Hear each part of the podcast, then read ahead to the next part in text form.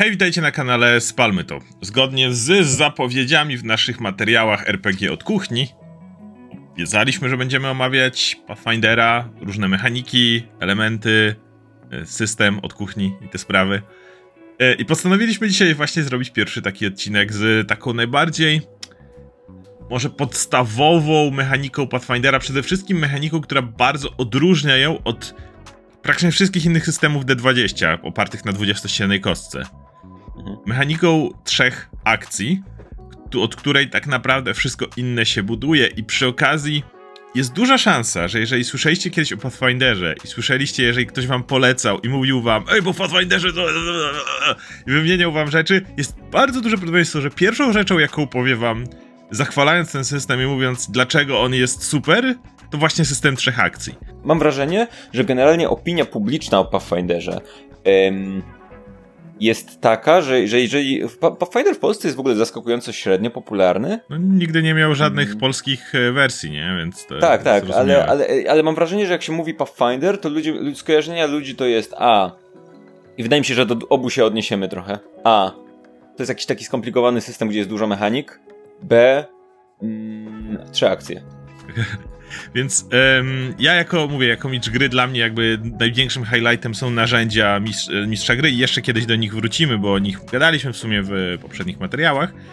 Ale taki najbardziej uniwersalny highlight właśnie, który dotyczy tak samo graczy, jak i mistrza gry, to są te trzy akcje. I mały background historyczny, dlaczego jakby to jest istotne, czym to się różni dla kompletnych laików, którzy nie mieli stycznością z RPGami.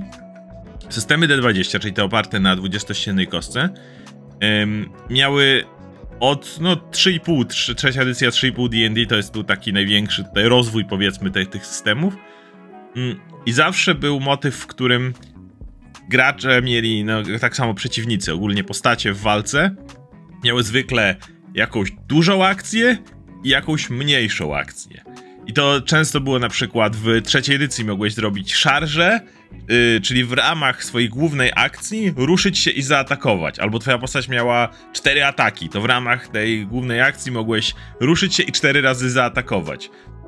Była często mniejsza akcja, czasami było coś takiego, co się nazywało full round action, to znaczy, że wtedy zżerać i dużą i małą akcję naraz. I generalnie różne e, iteracje tych e, kolejnych wersji, czy D&D, czy pierwszego Pathfindera do tego różnie podchodziły, ale zwykle to się kończyło tym, że miałeś jakąś dużą akcję, twój głó- główną czynność w turze, jakąś pomniejszą czynność, Później wprowadzono jeszcze coś takiego, co się nazywało reakcja, czyli coś, co możesz robić w odpowiedzi na coś zwykle nie w swojej turze. Na przykład trzy, edycja trzecia tego nie miała.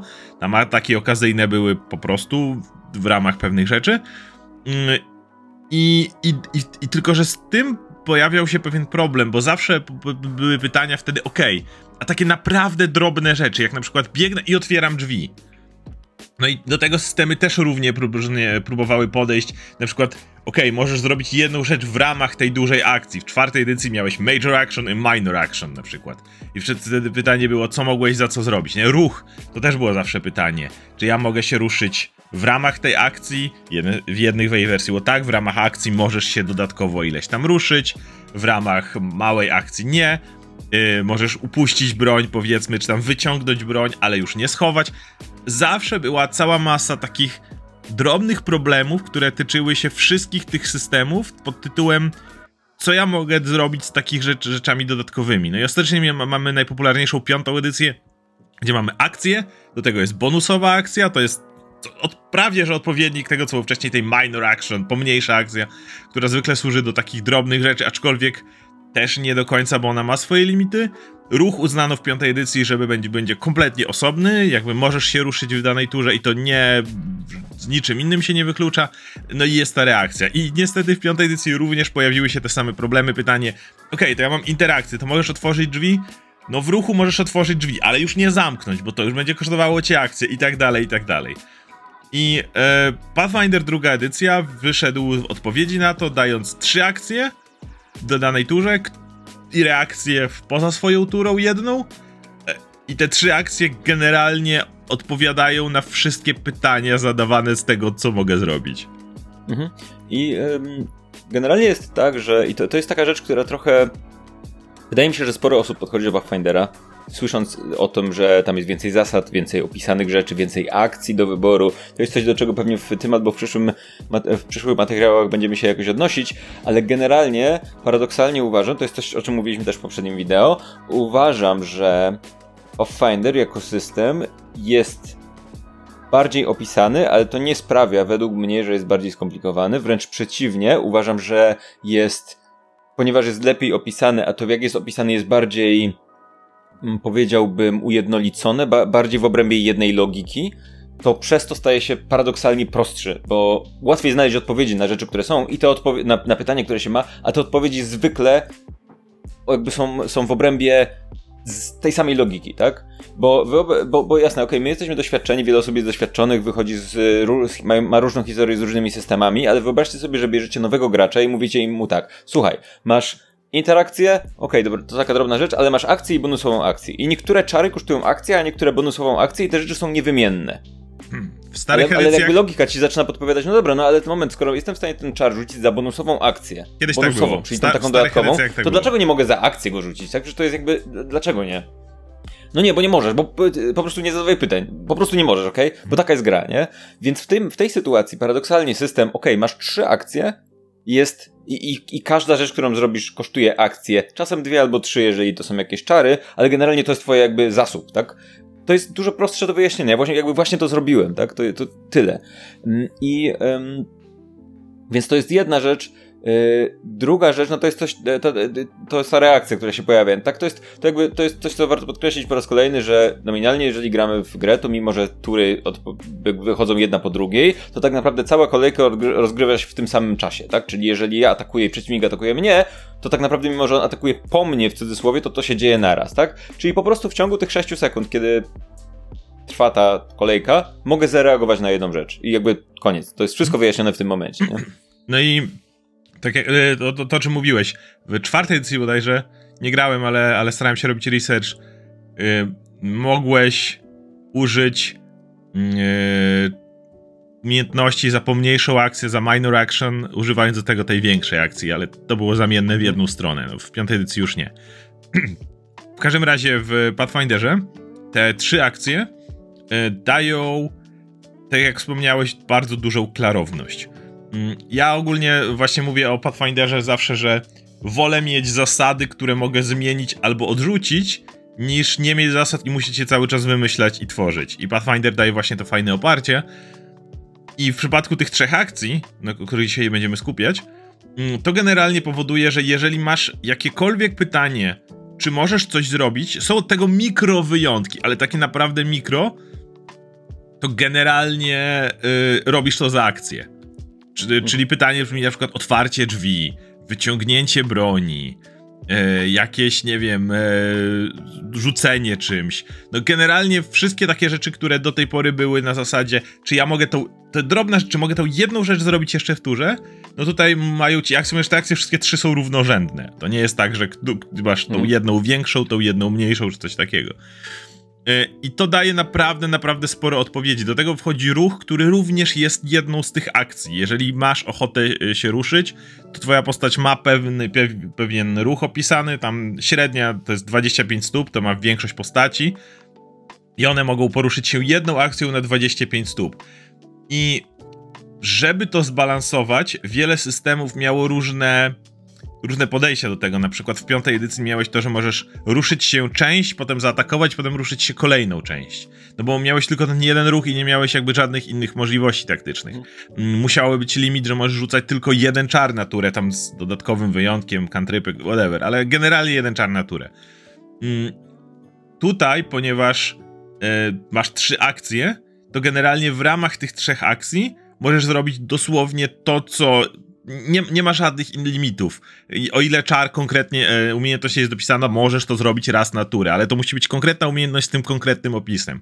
Generalnie nie ma tych limitów, co powoduje, że jeśli twoja postać na pierwszym poziomie chce zaatakować trzy razy, zaraz tym powiemy, dlaczego, jak, jakie są rzeczy, żeby to wybalansować, ale generalnie jeśli chce zaatakować trzy razy, to atakuje trzy razy. Jeśli na przykład twoja postać chce się trzy razy ruszyć, to może się ruszyć trzy razy. Nie ma jakby tutaj żadnych problemów z tym. Mało tego, to powoduje, że cała masa yy, działań taktycznych jest dużo ciekawsza ze względu na to, że w e, piątej edycji miałeś na przykład to, kiedy się przewrócisz i potem możesz za połowę twojego ruchu wstać, co powoduje, że jeżeli ta postać generalnie i tak nie chciała się ruszać w tej turze, to przewracanie było takim czymś kompletnie no cokolwiek, no przewracasz gościa i on za chwilę się wstaje, nie? Tutaj mhm. nawet jeśli nie będziesz mógł wykorzystać tego, żeby bić go na ziemi, bo nie wiem, tura jest tak ustawiona, że on się zaraz podniesie, to cały czas podnosząc się będzie musiał zużyć tą jedną akcję, co ograniczy jego inne możliwości w danej turze. Mm, I do tego też zaraz przejdę, bo nie chcę od, od razu mówić o wszystkim. To też daje mistrzowi gry fajny sposób na potencjalne mm, urozmaicanie starć, gdzie mogę dać na przykład odrobinę trudniejsze starcie, ale, ale spowodować, że z jakiegoś powodu przeciwnicy mają mniej akcji. Na przykład drużyna wpada do, do pomieszczenia, przeciwnicy są kompletnie zaskoczeni. Wszyscy gdzieś tam siedzą albo leżą wręcz yy, i nie mają wyjętej broni. Więc najpierw muszą się podnieść, a potem wyciągnąć broń. Przez to w pierwszej turze będą zostanie im już tylko jedna akcja na działanie. To może być znacznie większe wyzwanie dla drużyny e, niż jakaś tam średnia walka, ale drużyna ma ten efekt zaskoczenia, ma ten efekt ataku, który znowu jest dużo bardziej uczciwy niż na przykład ten pomysł, który z tego co widzę już nawet jest, e, od którego bardzo Dungeons Dragons odchodzi, czyli tej tury zaskoczenia, kiedy przeciwnicy nic nie mogą zrobić. Bo to może zadziałać w drugą stronę, kiedy chcesz zaskoczyć swoją drużynę, i dać im słabszych przeciwników, ale z drugiej strony zaczaili się i teraz drużyna musi się bronić, ma tam powiedzmy w swojej turze jedną, góra dwie akcje, no może ktoś nie chce wyciągnąć broni, może chce zrobić coś innego, ale ma ograniczoną ilość akcji i ci nawet słabi przeciwnicy, jakieś gobliny, które się do was podkradły, stanowią problem przez to, że się właśnie podkradły. I uważam, że jest cała masa takich drobnych elementów, do których jeszcze zaraz powiem. Wiesz to, to wydaje mi się, że jakby y, ten przebłysk geniuszu w tym wszystkim jest robiący z tej, mm, z tych trzech akcji taką, takim mikrozarządzanie zasobami w ramach swojej własnej mhm. tury, tak? Co ma dwa efekty. Kiedy patrzę na piątą edycję Dungeons Dragons, to wydaje mi się, że oni mogli mieć taką, taką, taki koncept, że po prostu generalnie wykonujesz jedną rzecz i ta walka dzięki temu jest szybka, tak? Czy po prostu robisz jedną rzecz, lecimy dalej, jedna, jedna rzecz, następna osoba i tak dalej. I jakby trwa, jakby trwa to krócej, ale to się kompletnie rozjeżdża. Mówiliśmy o tym wiele razy, że generalnie to, że możesz zrobić, za, że, że rzecz kosztuje akcji albo nie kosztuje akcji, to jest niewymienne z niczym, albo rzecz kosztuje bonusową akcję i, i, jest niewymienne z niczym, to każda akcja jest tyle samo warta jakby dla ciebie jako postaci, tak? Więc ponieważ jest tyle samo warta, no to atak konkuruje z na przykład tym, tym yy, przykładem, który już podawaliśmy, czyli przyjrzenie się i szukanie słabych punktów przeciwnika. To fajna rzecz, przyjrzenie się, ale konkuruje z atakiem. Więc nigdy tego nie użyjesz prawdopodobnie, albo w bardzo, bardzo specyficznych sytuacjach, kiedy, nie wiem, obserwujesz przeciwnika, ale jeszcze walka nie toczy się, czy coś takiego, ale zwykle nie opłaca się. Y, jest ta drobna rzecz, o której, do którą zasugerowałeś wcześniej. Generalnie w Pathfinderze każdy kolejny atak ma ujemny współczynnik do trafienia, to... więc nie opłaca się zwykle atakować Ja zaraz powiem razy. o tym, bo chcę powiedzieć jak Dwa razy wyjątkowo, i... więc generalnie jakby atak, ataki nigdy nie są jakby optymalną rzeczą. Co sprawia, że Dungeons Dragons ma trochę problem z tym, że musi jakoś ograniczyć zasoby graczy jakoś dać im zarządzanie, tak? A, nie robi tego w ramach obrębie jednej tury, więc musi to robić w inne sposoby, na przykład w, obrębie krótkiego odpoczynku, bardzo ograniczyć, możesz to zrobić rzecz trzy razy w obrębie, albo trzy razy w obrębie, albo raz w ogóle w obrębie długiego odpoczynku. Generalnie ma dużo więcej rzeczy, które tak w taki globalny sposób ograniczają zasoby. Pathfinder może z tego trochę zejść, dlatego że ma to ograniczenie zasobów w, w ramach tury, tak? Masz, masz rzeczy kosztują zasoby, chcesz, zro możesz zrobić kilka, a jednocześnie jednocześnie, no w momencie, w którym możesz zrobić trzy rzeczy, to ich kombinacja zaczyna być, mm, raz, że zaczyna być kluczowa, dwa, że e, no bo, bo, bo, tak, jeżeli się nie ruszysz, to znaczy, że masz dodatkową akcję, którą możesz wykorzystać na coś innego, tak? To czym jest to coś innego? Możesz, możesz pomóc towarzyszowi, albo możesz zaatakować przeciwnika. Masz jakby liczba rzeczy jest dużo większa, dlatego że z jednej strony nie jest ten, nie ma tego, tego problemu z D&D, czy jak z D&D, czyli masz jeden zasób, więc bierzesz po prostu najważniejszą rzecz. Załóżmy, że okej, okay, załóżmy, że takie to jest naturalne, że zwykle bierzesz priorytetową rzecz, tak? Tylko, że w D&D jak zrobiłeś priorytetową rzecz i ci wyszło albo nie, to już nic więcej nie robisz właściwie, tak? A tutaj, okej, okay, przyjmijmy, że i tak zrobisz priorytetową rzecz, prawdopodobnie będziesz chciał zaatakować, jeżeli jesteś jakąś tam postacią walczącą, no ale potem masz jeszcze dwie akcje, które możesz wykorzystać na inne ciekawe rzeczy. E, druga rzecz, która jest też istotna w tym, w, w ramach tego, jest taka, że to samo dotyczy przeciwników, tak? Czyli przeciwnicy też mają zas zarządzanie zasobami, co oznacza, że możemy grać na zasoby przeciwnika, tak? Czyli to, co mówisz, przewrócić przeciwnika nie po to, żeby osiągnąć jakiś efekt w tym momencie, po to, żeby on zużył akcję. To jest przeciwnik, który jest bardzo potężny, więc chcemy, żeby nas nie atakował. Jak go przewrócimy, jak, go, jak się odsuniemy od niego i trzymamy go na dystans, on będzie musiał podejść, będzie musiał wstać, potem będzie musiał, będzie musiał do nas podejść. Dostaje mu jedna akcja, tak? Więc używanie, używanie kreatywne swoich umiejętności i możliwości, żeby wpłynąć na liczbę akcji przeciwnika i wymusić na nim pewne akcje, spalanie tych akcji na coś, co, co nie jest dla niego korzystne albo nie jest dla niego optymalne, to jest dodatkowa kolejna rzecz, której w D&D nie ma, tak? Bo, bo w D&D, hmm. no chociażby to, że mamy ten ruch, to jest coś, co na początku myślałem, ruch to akcja, jak usłyszałem, to miałem takie no okej, okay, czyli jak się chcę ruszyć, to muszę zmarnować akcję, to trochę takie niefajne, nie? Ale absolutnie yy, moje pierwsze wrażenie było błędne, bo to, że ruch jest akcją, nie sprawia, że ruch jest że róg jest. Yy, yy, sprawia, że róg jest paradoksalnie bardziej cenny. Tak? W takim sensie, że co, co sprawia, że jeżeli się dobrze ustawię i nie potrzebuję się ruszać, no to okej, okay, wiem jak to wygląda w D&D. Jeżeli nie potrzebujesz się ruszać w D&D, no to po prostu twój ruch jest nieuży nieużywany, nic z tego nie wynika. Tu jeżeli się nie potrzebuję ruszać, bo jestem dobrze ustawiony, to mogę tą akcję wykorzystać na coś innego. Czyli i zaczyna się znowu, okej, okay, niech drużyna broni swojego maga, żeby mag mógł stać spokojnie z tyłu, nie ruszać się, i, i robić swoje czary, tak? No bo w D&D, jeżeli mam, do maga ktoś podchodzi, to mag się odsuwa i jakby ma no, do tego i tak dalej, i tak dalej. Więc to, to z jednej strony traktowanie akcji jako nasz zasób, a z drugiej strony tak myślenie o nich jako o zasobie przeciwnika, na który możemy wpływać, mm, mm, jest tak, takie. To, jest, to się rozkłada na, na, na wiele, wiele czynników, więc z takich absolutnie podstawowych rzeczy, jeśli ktoś nie ma, nie ma podejścia. E, i, i, i, nie sprawdzał e, w żaden sposób Pathfindera. Tak jak wspomniałeś, z takich podstawowych rzeczy, które możesz zrobić w swojej turze, jest ruch. Za jedną akcję ruszasz się wtedy dokładnie tyle, ile w twojej karcie postaci jest. Zwykle to jest 25 stóp, są od tego różne e, odejścia. Możesz wykonać jeden mały ruch, tylko 5 stóp.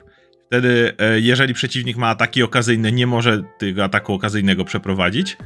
Bo to jest odpowiednik e, odstąpienia dnia Disengage z e, piątej edycji, czy tam uników, nie pamiętam jaka była, po, po, jakie było polskie tłumaczenie. E, możesz zaatakować i w przypadku e, Pathfindera, tak jak zahaczyłeś o to, pierwszy atak wykonujesz ze swoją maksymalną premią do trafienia, drugi atak wykonujesz z tą samą premią minus 5, trzeci atak w tej samej turze minus 10, co, co, co zostało wprowadzone świetnie po to, żeby kolejne ataki nie były optymalnym działaniem w drużynie, ale nie są wykluczone. W mm, piątej edycji, jakby nie patrzeć, to podchodzę i atakuję, bo w praktyce zawsze jedyną rzeczą, jaką robisz. Tutaj, tak jak wspomniałeś, ten pierwszy atak to jest coś, co zwykle twoja postać raczej będzie chciała zrobić, jeżeli jest tym gościem, który walczy wręcz, ale już czy drugi atak? Może jeśli na przykład ma specjalną broń, która dzięki któremu powoduje, że ten drugi atak na przykład nie jest minus 5, a minus 4, no to już może jestem w stanie trafić, jeżeli przeciwnik nie jest jakoś świetnie opancerzony, ale ten już ostatni, no to jest zwykle coś, czego się prawie nigdy nie opłaca zrobić, ale on istnieje po to, żeby była ta desperacja na zasadzie, okej, okay, jest ten boss, albo my go, albo on nas i tutaj albo go już trafię, albo go nie trafię, ale, ale mam tą opcję w razie czego, żeby to zrobić, więc można zaatakować trzy razy, ale to nie jest najbardziej optymalna rzecz. Z tym od razu jest cała masa zabawy, jak na przykład walka dwoma brońmi. Jeżeli jesteś w tym wyspecjalizowany, to uwaga, zadajesz dwa ciosy w przeciwnika i e, zużywasz na to dwie akcje, ale każdy z tych ciosów jest e, równo wprowadzany w tym samym momencie, więc oba liczą na przykład ten najwyższy, e, twój najwyższy mm, ten element do trafienia, tak, najwyższą premię do trafienia e, i wtedy, do, i wtedy co prawda trzeci cios już byłby minus 10, ale zadałeś w swojej turze dwa ciosy, bo masz dwie bronie. Dalej masz tylko, druga broń nie daje ci kolejnej akcji czy czegoś takiego, ale w dalszym ciągu y, czujesz, że jesteś osobą, która walczy dwoma brońmi i jakoś to na ciebie wpływa. Obok masz czary, jeżeli jesteście postaciami czarującymi. Prawie wszystkie czary w grze, no przesadzam, prawie wszystkie, ale lwia część, taka znaczna, znaczna, znaczna, większość kosztuje dwie akcje. E, wynika to z tego, że czarodzieje zwykle mogą stać w zasięgu do, do przeciwnika, czy do drużyny, jeżeli są to czary leczące albo wzmacniające i nie muszą zużywać tej jednej akcji na ruch, żeby odpowiednio się dobrze ustawić. Co daje oczywiście bardzo duże benefity, bo jak już trochę pograliśmy, to, to tak jak wspomniałeś, zauważyliśmy jak cenny jest ruch. Zauważyliśmy jak bardzo jest to istotne i czarodziej, którego drużyna jest w stanie gdzieś trzymać z tyłu, który ma te wszystkie swoje akcje na rzucanie czarów, e, może na przykład rzucić czar za, za, dwie akcje, a potem jakiś drobny pomniejszy, jeżeli taki posiada za jedną. Bo nie masz tu limitów, ile masz rzucać czarów czy coś takiego. Pathfinder jest pod tym względem prosty, jeżeli masz trzy akcje, to i, i, masz e, jedną rzecz, która kosztuje dwie, a drugą jeden, to je po prostu robisz. Więc y, czy czarodziej, który ma zwykle na przykład wysoki intelekt, jest duża szansa, że zaraz przejdziemy do tych specjalnych akcji, ale mhm. może na przykład przypomnieć sobie, znaczy zauważyć jakieś słabości u przeciwnika. Więc rzucając czary za dwie akcje i jedną szukając tych słabości. Mm, I generalnie większość czarów kosztuje właśnie te dwie akcje, co znowu ma to te, ten sens, że kiedy są zasięgowe, no to siłą rzeczy musisz, musi to jakoś się rozkładać. Jeżeli ktoś zapyta to co z łucznikami, generalnie strzały zasięgowe są słabsze niż obrażenia wręcz. One kosztują zwykle jedną akcję, ale, ale zwykle zadają znacznie mniejsze obrażenia. To znowu przekłada się na to, że taka osoba potencjalnie może nie, nie musi się ruszać i może, wiesz, szukać przeciwników, jak ten padnie, to może strzelić do tamtego i tak dalej. E, I jeśli chodzi o takie naprawdę podstawowe rzeczy, które możesz zrobić w swojej turze, bo jest jeszcze szereg różnych manewrów, nazwijmy to, e, zaraz, je, zaraz o, o nich pogadamy, co, co, co można jeszcze zrobić, ale jeżeli mówimy o takich naprawdę podstawowych rzeczach, to jest, mówię, rzucenie czaru zwykle za dwie akcje, są niektóre za trzy, niektóre za jeden, ale generalnie za dwie, ruszenie się, bezpieczne ruszenie się, albo, yy, albo zaatakowanie. Oczywiście, jeżeli ktoś zapyta o te wszystkie inne rzeczy, jak na przykład wyciągnięcie przedmiotu, czy otworzenie drzwi, czy przeskoczenie nad przepaścią i tak dalej, no to możecie sobie dopowiedzieć, że to wszystko kosztuje jedną akcję, ale to nie są rzeczy, które będziecie zwykle robili z tury na turę. Mm. Mhm. E, tutaj mm, generalnie powiedziałbym, że y, za chwilę pewnie przejdziemy do do akcji, które się pojawiają, ale i, i których jest dużo więcej, bo, bo w momencie, w którym ja mam, ja mam wrażenie, że to w ogóle jest tak, że w momencie, w którym w piątej edycji masz yy, i, masz tą jedną, jedną dużą rzecz, którą robisz w turze, ewentualnie tą drugą dodatkową, a często jest tak, powiedzmy sobie szczerze, często jest tak, że bierzesz postać w piątej edycji i ta postać nie ma za bardzo bonusowych akcji. Jak grasz Rogiem, to Rogue ma pełno bonusowych akcji, ale wiele, wiele postaci odpada, że masz takie, okej, okay, moja postać może coś robić czasem za bonusową akcję, ale generalnie często jest tak, że tych bonusowych akcji nie używasz, że to jest ta jedna, jedyna rzecz, którą robisz, nie? I to a propos tego, co powiedziałeś przed chwilą, yy, wiesz, traktowanie ruchu jako mm, zasobu. Pamiętam doskonale granie, jak upierdliwe i męczące było granie postacią zasięgową w, z jednym atakiem w, w czy, czy z jednym, czy nawet z, z wieloma atakami, w, be, bez tych takich specjalnych fitów, które, które nie są zbyt zbalansowane w piątej edycji. W, w, jakby domyślnie postać zasięgowa w piątej edycji yy, atakuje z utrudnieniem, jeżeli przeciwnik znajduje się obok niej, tak? Co oznacza, że twoim priorytetem jako postaci zasięgowej, o ile nie masz odpowiednich fitów, które to, to negują, em, które są takim band-aidem właściwie te fity, tak? E, w systemie. Jeżeli nie masz tych fitów, to twoim absolutnym priorytetem jest odsunięcie od przeciwników. A ponieważ wszyscy mają ataki akazyjne, to żeby się odsunąć od przeciwników, musisz zużyć swoją akcję na na na ucieczkę, jak to się nazywa, na odstąpienie, cokolwiek. Mhm.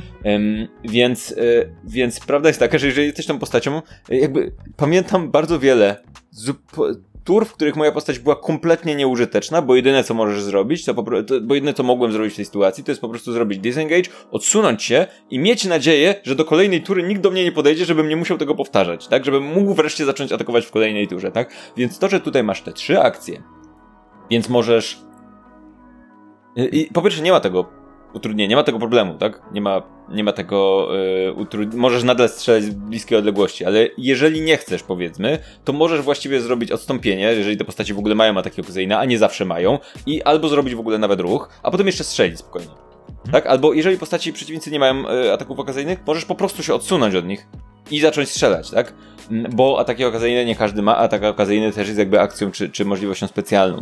Więc jakby jest tutaj paradoksalnie może się wydawać, że te trzy akcje to jest okej, okay, to jakby w piątej edycji masz jedną, co sprawia, że pewnie zajmuje to mniej czasu, ale robisz ją, więc robisz ją częściej, to nie tak działa, ale, ale tak się może wydawać.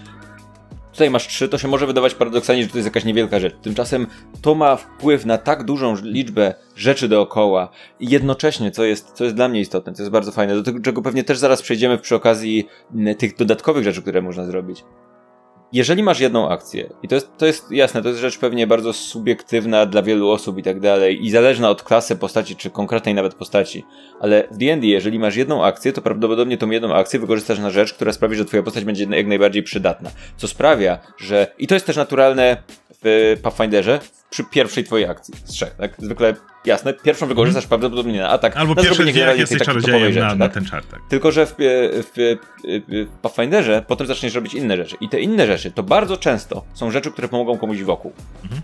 Co sprawia, że granie w Pathfindera jest dużo mniej samolubne. Dlatego, że w piątej edycji generalnie jebniesz przeciwnika, myślisz, co twoja postać może zrobić przydatnego, jebniesz przeciwnikowi, jebłem, jakby na, na tym moja rola się skończyła. Ja już okej, okay, tak?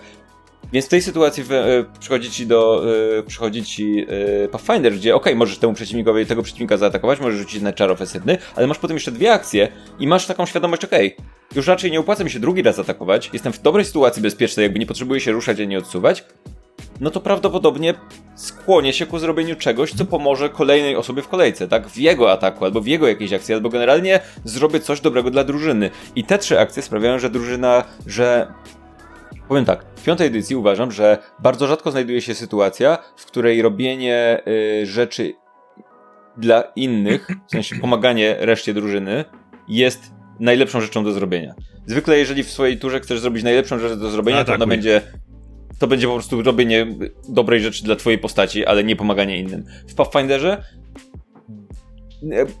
nie, nie wiem, czy powiedziałbym, że jest odwrotnie, ale powiedziałbym przynajmniej, że to jest zbalansowane. Że, że równie często gra cię zachęca do zrobienia rzeczy, które, w której twoja postać wypadnie dobrze, po prostu uderzysz przeciwnika i równie często po prostu robisz rzeczy, które optymalne czy, optymalne, czy sensowne w tej sytuacji są rzeczy, hmm. które pomogą innym i, i to sprawia, że gra jest zupełnie inny ma vibe. Ja tu powiem tak, generalnie jeśli gracze dobrze mm, znają system i, e, i grają w jedną i drugą, Jestem przekonany, że tak, walki w piątej edycji będą szybsze.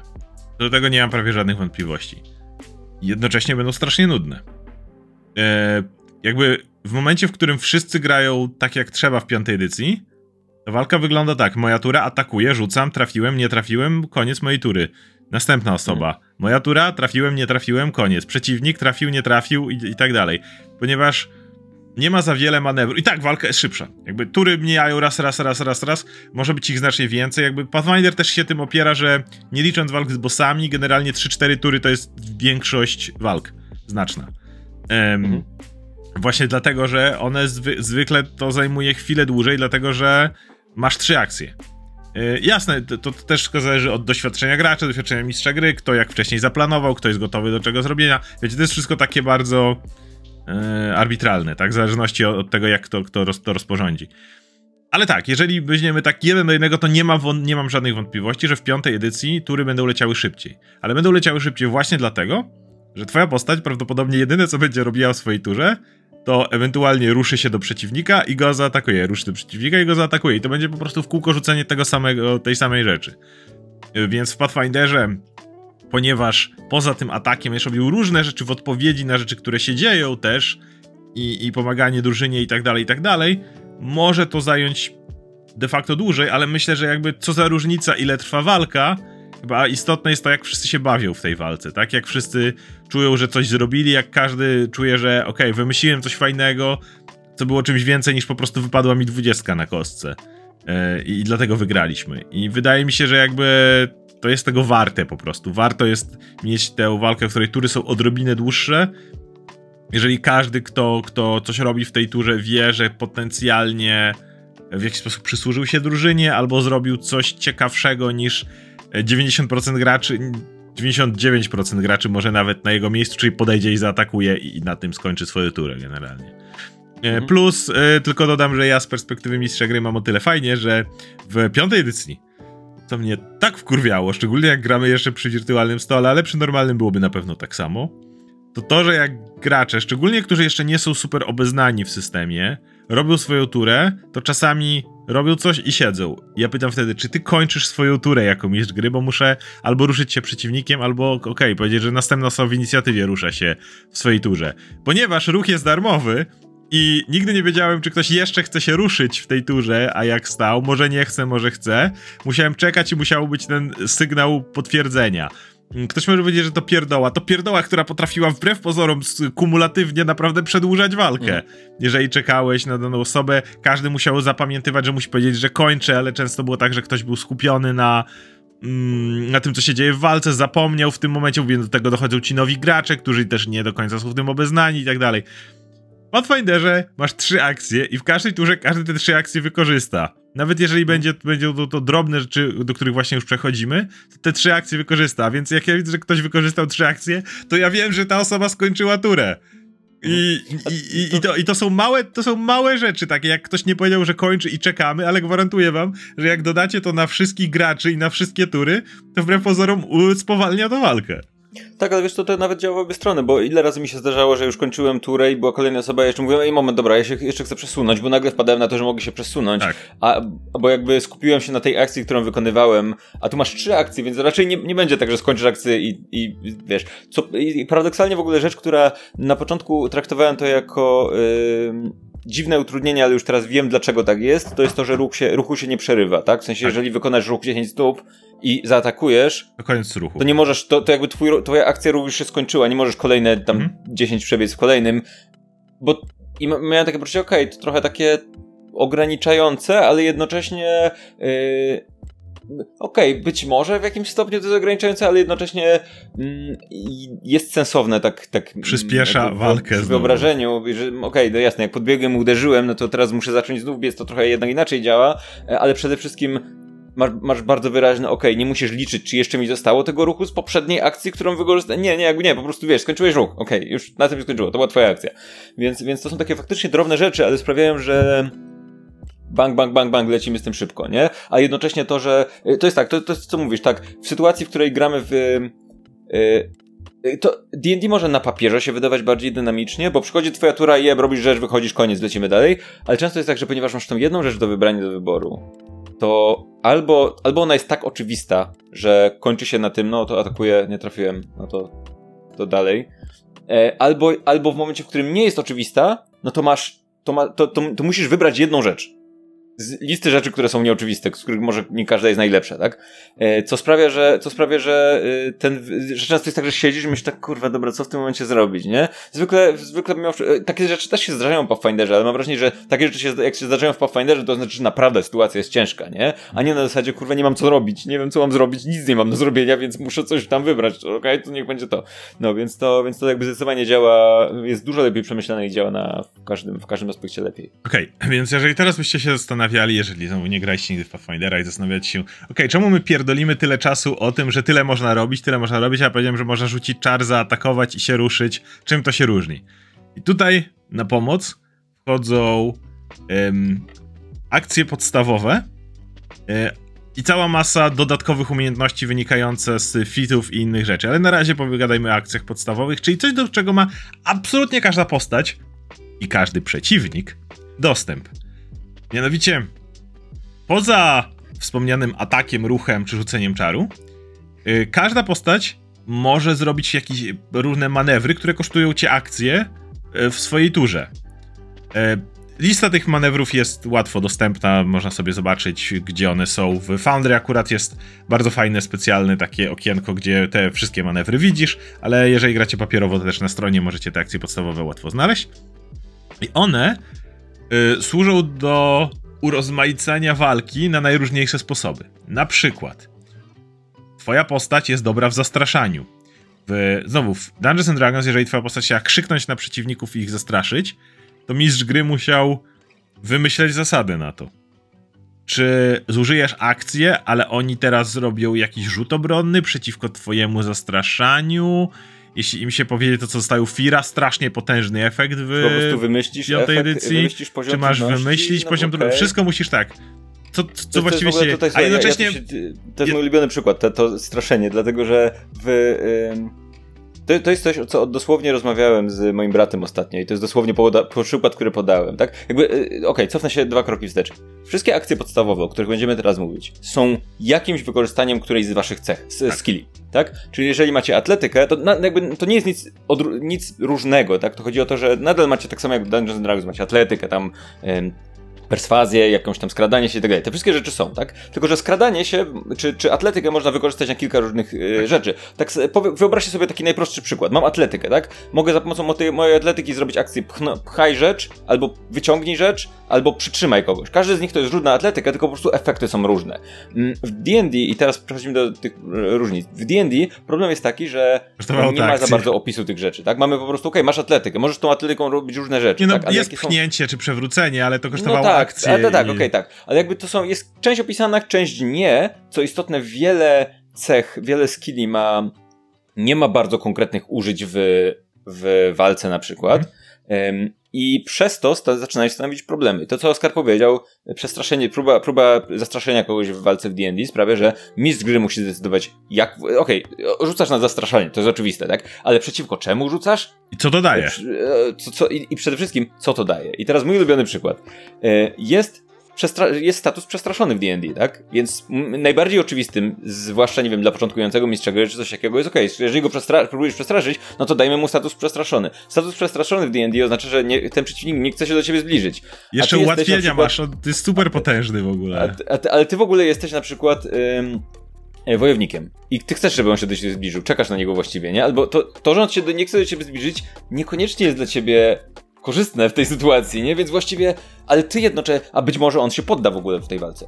Może, być może on rzuci broń, bo to jest decyzja mistrza gry, więc ty jako gracz nie wiesz, co zrobi twoja próba przestraszenia. A twoja próba przestraszenia, przypominam, konkuruje z twoim atakiem, tak? Więc masz taką sytuację, w której gracz mówi, no tak chcę go przestraszyć, i, I może liczyć, że mistrz gry, że efekt, który osiągnie, będzie korzystny dla niego, zgodny z jego wyobrażeniem, ale nie ma, nie, ma, nie ma zasady, która ci mówi, co to właściwie ma zrobić, więc mistrz gry musi wymyślić, więc teraz, wiesz, przychodzi do takiej sytuacji, no mistrz gry ci powie, no dobra, no to on jest przestraszony, więc teraz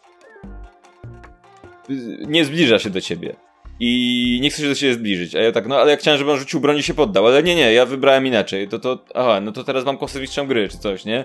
Bo, e, bo ja zmarnowałem akcję i dostałem nic, nie? I to jest, to, jest to, co ty mówiłeś często, jak rozmawialiśmy z e, naszą ekipą z Palmy, to o tym, dlaczego zasady i też są tak ważne, kiedy zawsze mieliśmy tą dyskusję o tym, mm, y, o system narracyjny, system zasad i tak dalej. Y, I ty, to ty powiedziałeś, że zasady są takim wspólnym językiem, które, które, które tłumaczy pomiędzy y, graczami, y, między gracz, gracz a gracz mistrz gry, y, tłumaczy intencje.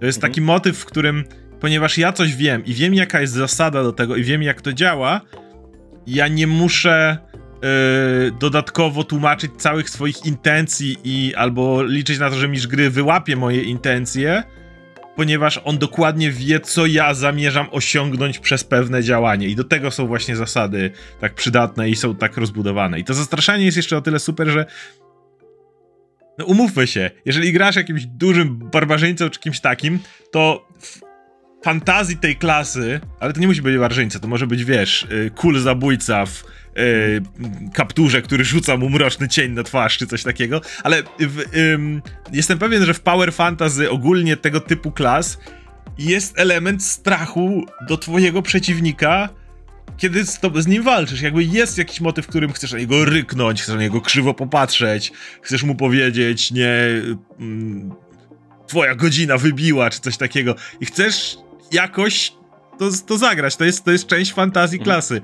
I fakt, że właśnie takie D&D w ogóle nie wzięli tego pod uwagę, jak masę innych rzeczy, na zasadzie wymyśl sobie, yy, co prowadzi do całej masy innych problemów, jest, yy, jest, jest problematyczne. Tu jeszcze zahaczę o te zasady, kiedyś, yy, za chwilę o tym powiem yy, przy rozbrajaniu i tak dalej, czyli motyw z oślepianiem, jak mieliśmy z naszej pierwszej sesji na zasadzie okej, okay, nie wiem co robić, robię coś, mistrz gry wymyśla, ale to się robi super skuteczne, więc teraz ja jako nowy gracz stwierdzam, ej, to będzie super skuteczne, więc może powinienem to robić, ale mistrz gry wymyślił to na poczekaniu w tej jednej chwili i teraz nie wiadomo, I to nie czy jest to powinno... zbalansowane, bo to jest rzecz, którą wymyślił. To jakby, zwłaszcza, że to, to, to, co, to, co e, mówiłeś, tak? Jakby, jeżeli zasady są jak czymś, co pozwala nam wszystkim razem zrozumieć, co robimy, jakie ma to efekty mieć, tak? Więc jeżeli e, system od ciebie to wymaga wymyślenia tego, no to w tym momencie ja, jako gracz, dla mnie, zwłaszcza początkujący, dla mnie naturalnym będzie założenie, że jeżeli, jak ja próbowałem go przestraszyć, to ty stwierdziłeś, że dzieje się to, no to tak będzie się działo za każdym razem już teraz, tak? Bo na tym gra polega, jakby Tak. to, to,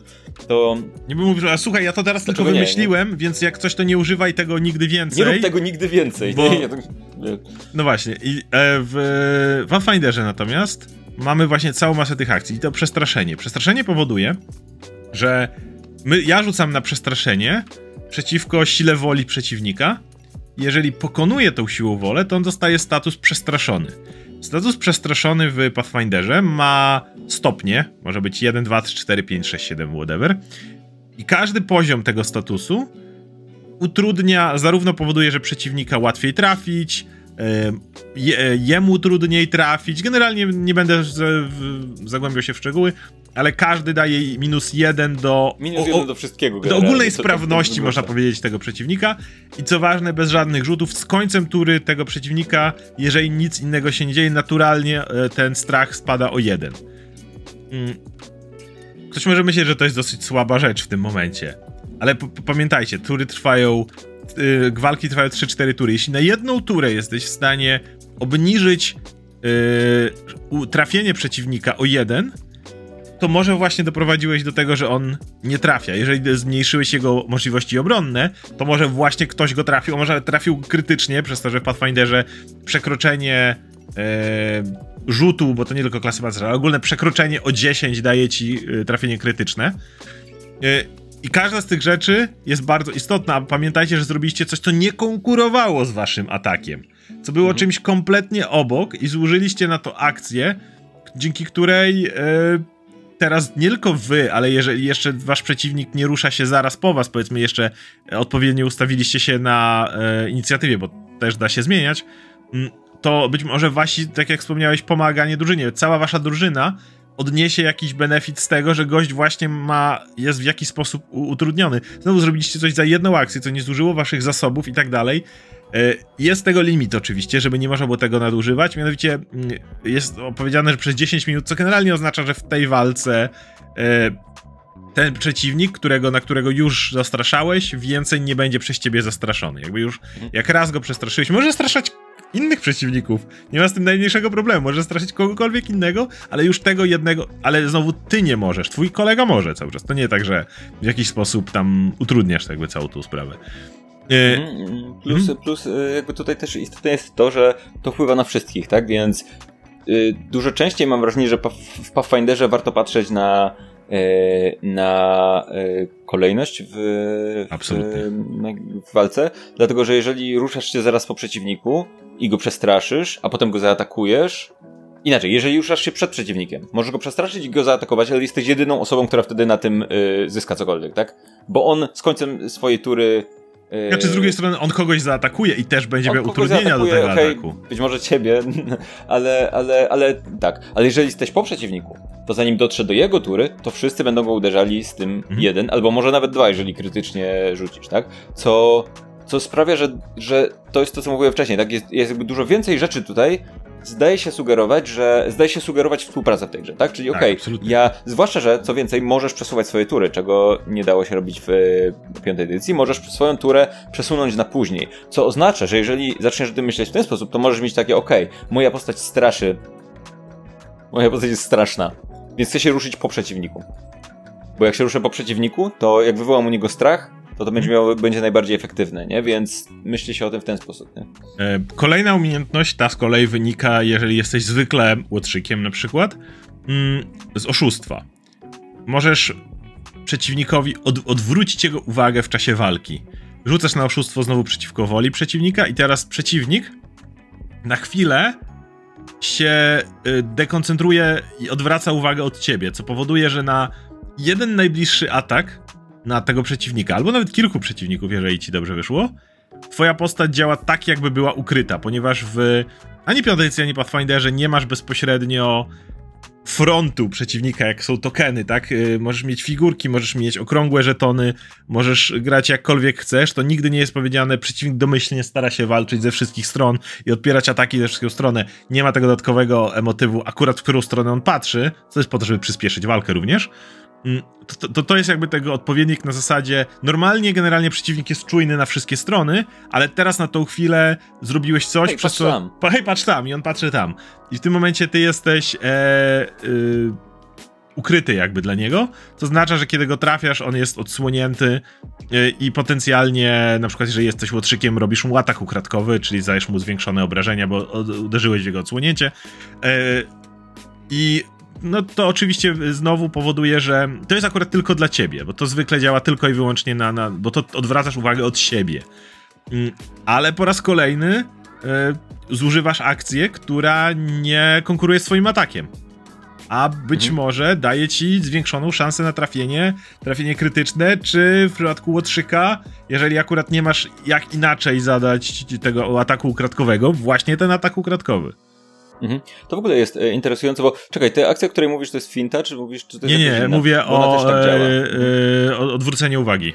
Tak, e, jest też finta, która generalnie działa dość podobnie, ale to musisz być w zasięgu przeciwnika i wtedy udajesz, że atakujesz Tak. i tak naprawdę rzucasz na, na e, Też oszustwo. oszustwo. I jeżeli on uwierzy, że to jest prawdziwy atak, to się na chwilę wytrąci z równowagi i znowu twój kolejny atak będzie z, Tak, bo będzie daje- w tej sytuacji, tak? Finta, finta odsłania przeciwnika, natomiast odwrócenie uwagi powoduje, że on odwraca uwagę od ciebie i ty jesteś ukryty. Co ma dwa, dwa zastosowania. Jedno to możesz go, tak jak powiedziałem, uderzyć, ale drugie, jeżeli jesteś ukryty, na tą jedną chwilę to przeciwnik nie koncentruje się na tobie. A, nie może ci zrobić ataku okazyjnego, bo na tą chwilę nie jesteś obserwowany przez niego, to jest jakby też ten motyw. Więc jeżeli masz y, jeszcze dwie, dwa, dwie akcje, a zwykle masz, możesz na przykład wybiec za jakąś beczkę i jeszcze spróbować się za nią schować. Mhm. I ma to wtedy ten sens, że przeciwnik nie widzi, jak wbiegasz za beczkę. Normalnie potrzebujesz jakiejś mgły, czegokolwiek innego, albo wbiec za beczkę. Przeciwnik wie, że wbiegłeś za tą beczkę, więc może za tobą podążyć. Natomiast w ciągu tych 6 sekund twoja postać rzuciła kamieniem, on się odwrócił i ty tak szybko sk- skaczesz za ten, e, za, za, za najbliższy róg, który, który mogłeś robić, że on nie ma pojęcia, w którą stronę pobiegłeś teraz. Mhm. I więc jeśli chcesz się wycofać w ten sposób, bo jesteś w złej sytuacji, możesz znowu odwrócić uwagę przeciwnika i, i szybko, szybko się zmyć. Czy jeżeli przeciwnik ma takie swoje ataki okazyjne i chcesz od niego odbiec, możesz go spróbować oszukać, jeżeli jesteś powiedzmy łucznikiem, możesz go oszukać, on zwraca uwagę i wtedy nie musisz robić małego kroczku, żeby się od niego odsunąć, tylko po prostu na pełnej biegniesz maksymalny ruch, żeby teraz wy, wy, maksymalny dystans od niego e, do, do niego nabrać. Więc to ma inne zastosowanie trochę niż ta finta, która z kolei powoduje, że przy fincie robisz ten taki wymyk, że przeciwnik myśli, że atakujesz z lewej, a ty go z prawej, przez to ci go po prostu ładniej, łatwiej trafić. To jest w ogóle o tyle ciekawe, że mm, to, to jest taka rzecz, o której mówiliśmy przy piątej edycji, że, yy, że w piątej edycji czuć taki wyraźny podział na walkę i poza walką. Mhm. I tu ten podział oczywiście w tym systemie też jest, też istnieje, ale nie widać tak dużej dysproporcji pomiędzy tymi sytuacjami, dlatego że zwykle zwykle mamy akcje, które mają swoje odpowiedniki w obu tych trybach, tak? Przyjmijmy, że e, zresztą to, to jest konkretnie odpisane jako tryb eksploracji i tryb walki, zdaje się, czy starcia. Encounter, Mm. spotka spotkania, można Tak. powiedzieć, bo to nie E, musi być Generalnie kwestia jest taka, że oczywiście inaczej się myśli o rzeczach w tych sytuacjach, tak? Więc jeżeli. i, I piąta edycja wydaje się mieć gigantyczne dziury w obu tych sferach, ale w różnych miejscach, tak? Więc e, weźmy, weźmy ten przykład, który wcześniej był, tak? Jeżeli weźmiemy oszustwo, no to oszustwo w naturalny sposób jest y, częścią narracji tej takiej części eksploracyjnej, powiedzmy, tak? Czyli rozmawiamy z kimś, nie walczymy, próbujemy go jakoś oszukać, chcemy, żeby uwierzył w cokolwiek, co mu tam próbujemy wcisnąć, tak? Mm, Problem polega na tym, że w momencie, w którym zaczynamy walczyć, no to już nie ma na to czasu ani miejsca, tak? Bo mamy, przechodzimy do tego trybu, który jest bardzo szybki, nie rozmawiamy, nie, nie operujemy w minutach, operujemy w sekundach, tak? I w piąta edycja w tym momencie się wy, wy, wywala. Mówi, no możesz kogoś próbować oszukać w trakcie walki, ale czy to coś da, to mistrz gry niech wymyśli, bo nie mamy pomysłu, tak? W, w Pathfinderze bardzo często y,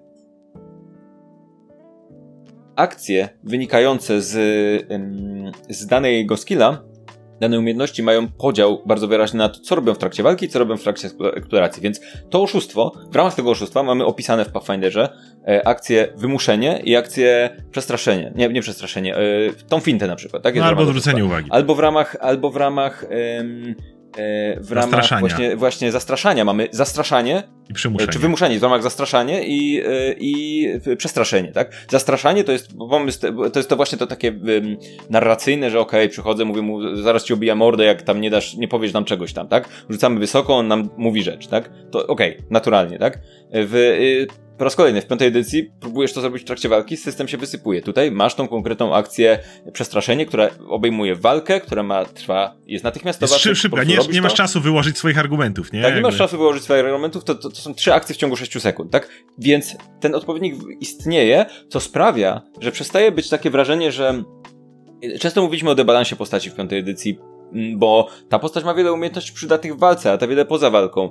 Jeżeli postać jest generalnie, yy, yy, generalnie mm, nastawiona na charyzmę w, w piątej edycji, to często ta charyzma jest średnio przydatna w, w walce. O ile nie masz jakieś kompletnie, ko- konkretnie jakby rzeczy wynikających Tak, chyba, z że charyzmy. twoja postać jest zbudowana, jakiś warlock Tak. czy ktoś taki. Kto Tak, ma... tak, dokładnie. Jeżeli twoja nie jest twoją, twoją cechą, z której wynikają jakieś twoje trafienia czy coś takiego, no to właściwie co, co z tym zrobisz, tak? A tutaj jest tak, że masz to takie poczucie, że okej, że to, że poszedłem w charyzmę, e, czyli jest taką postacią, tak? Czyli jest postacią, która nie potrzebuje nominalnie charyzmy do, do walki, jakby nie, nie jest, jest bojowniczką, tak? Ona nie, nie, charyzma nie jest jej cechą klasową, tak jakby, ale dzięki temu, że ma wysoką charyzmę, y, to, to jakby poza tym, że ona oczywiście jest wykorzystywana poza walką, ale może też w trakcie walki kogoś przestraszyć, a być może dostanie kolejne jakieś rzeczy, akcje związane z, z charyzmą w, w, w trakcie walki i to jest, to jest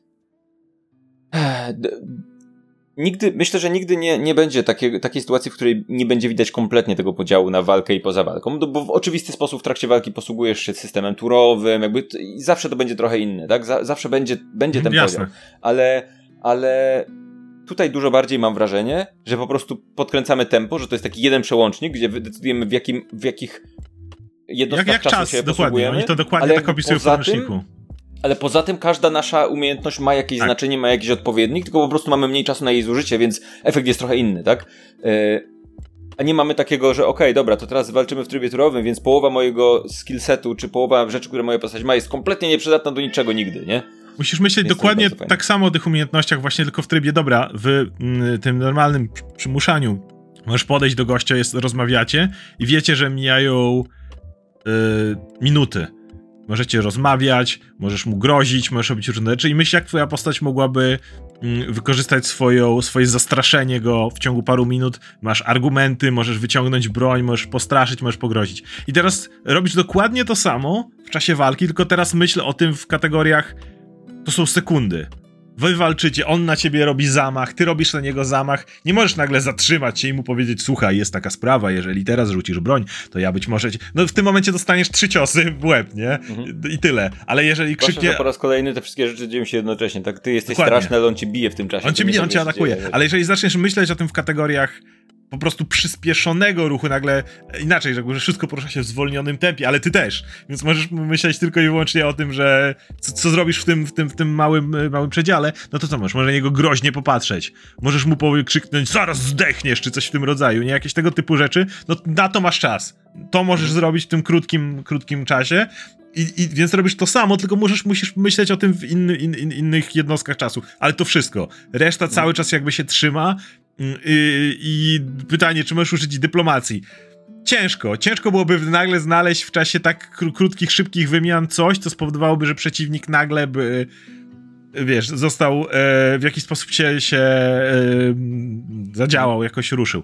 E, ostatnia taka umiejętność, bo jeszcze są umiejętności, które konkurują z atakiem, ale ostatnia umiejętność, która nie konkuruje z atakiem, o której chcę powiedzieć, to umiejętność leczenia. Bo oczywiście, y, jak wspomniałem, możecie myśleć o całej masie innych rzeczy. Jeżeli twoja postać nagle chce się wspinać w czasie walki, no to zużyje akcję i będzie się wspinać w czasie walki. Jakby tego typu rzeczy dalej istnieją. Czyli jeżeli chcecie przeskoczyć duży rów czy coś takiego i twoja postać z rozpędu chce skoczyć, to oczywiście dalej może to zrobić i to będzie cię kosztowało akcję. Ale weźmy takie rzeczy, które generalnie możesz używać bez względu na sytuację, czy nie, nieważne, czy ma, macie się na co spiąć, czy nie, to ostatnią taką akcją jest umiejętność leczenia, a konkretnie bi- medycyna bitewna.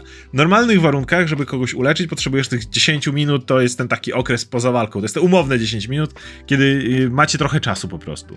Mm, I e, w tym momencie twoja postać próbuje opatrzyć rany, ale jest coś takiego, co się nazywa bitewna medycyna. To jeżeli oglądacie na przykład, spalmy to, właśnie Lantanu, to wiecie, że Joru potrafi e, bitewną medycynę.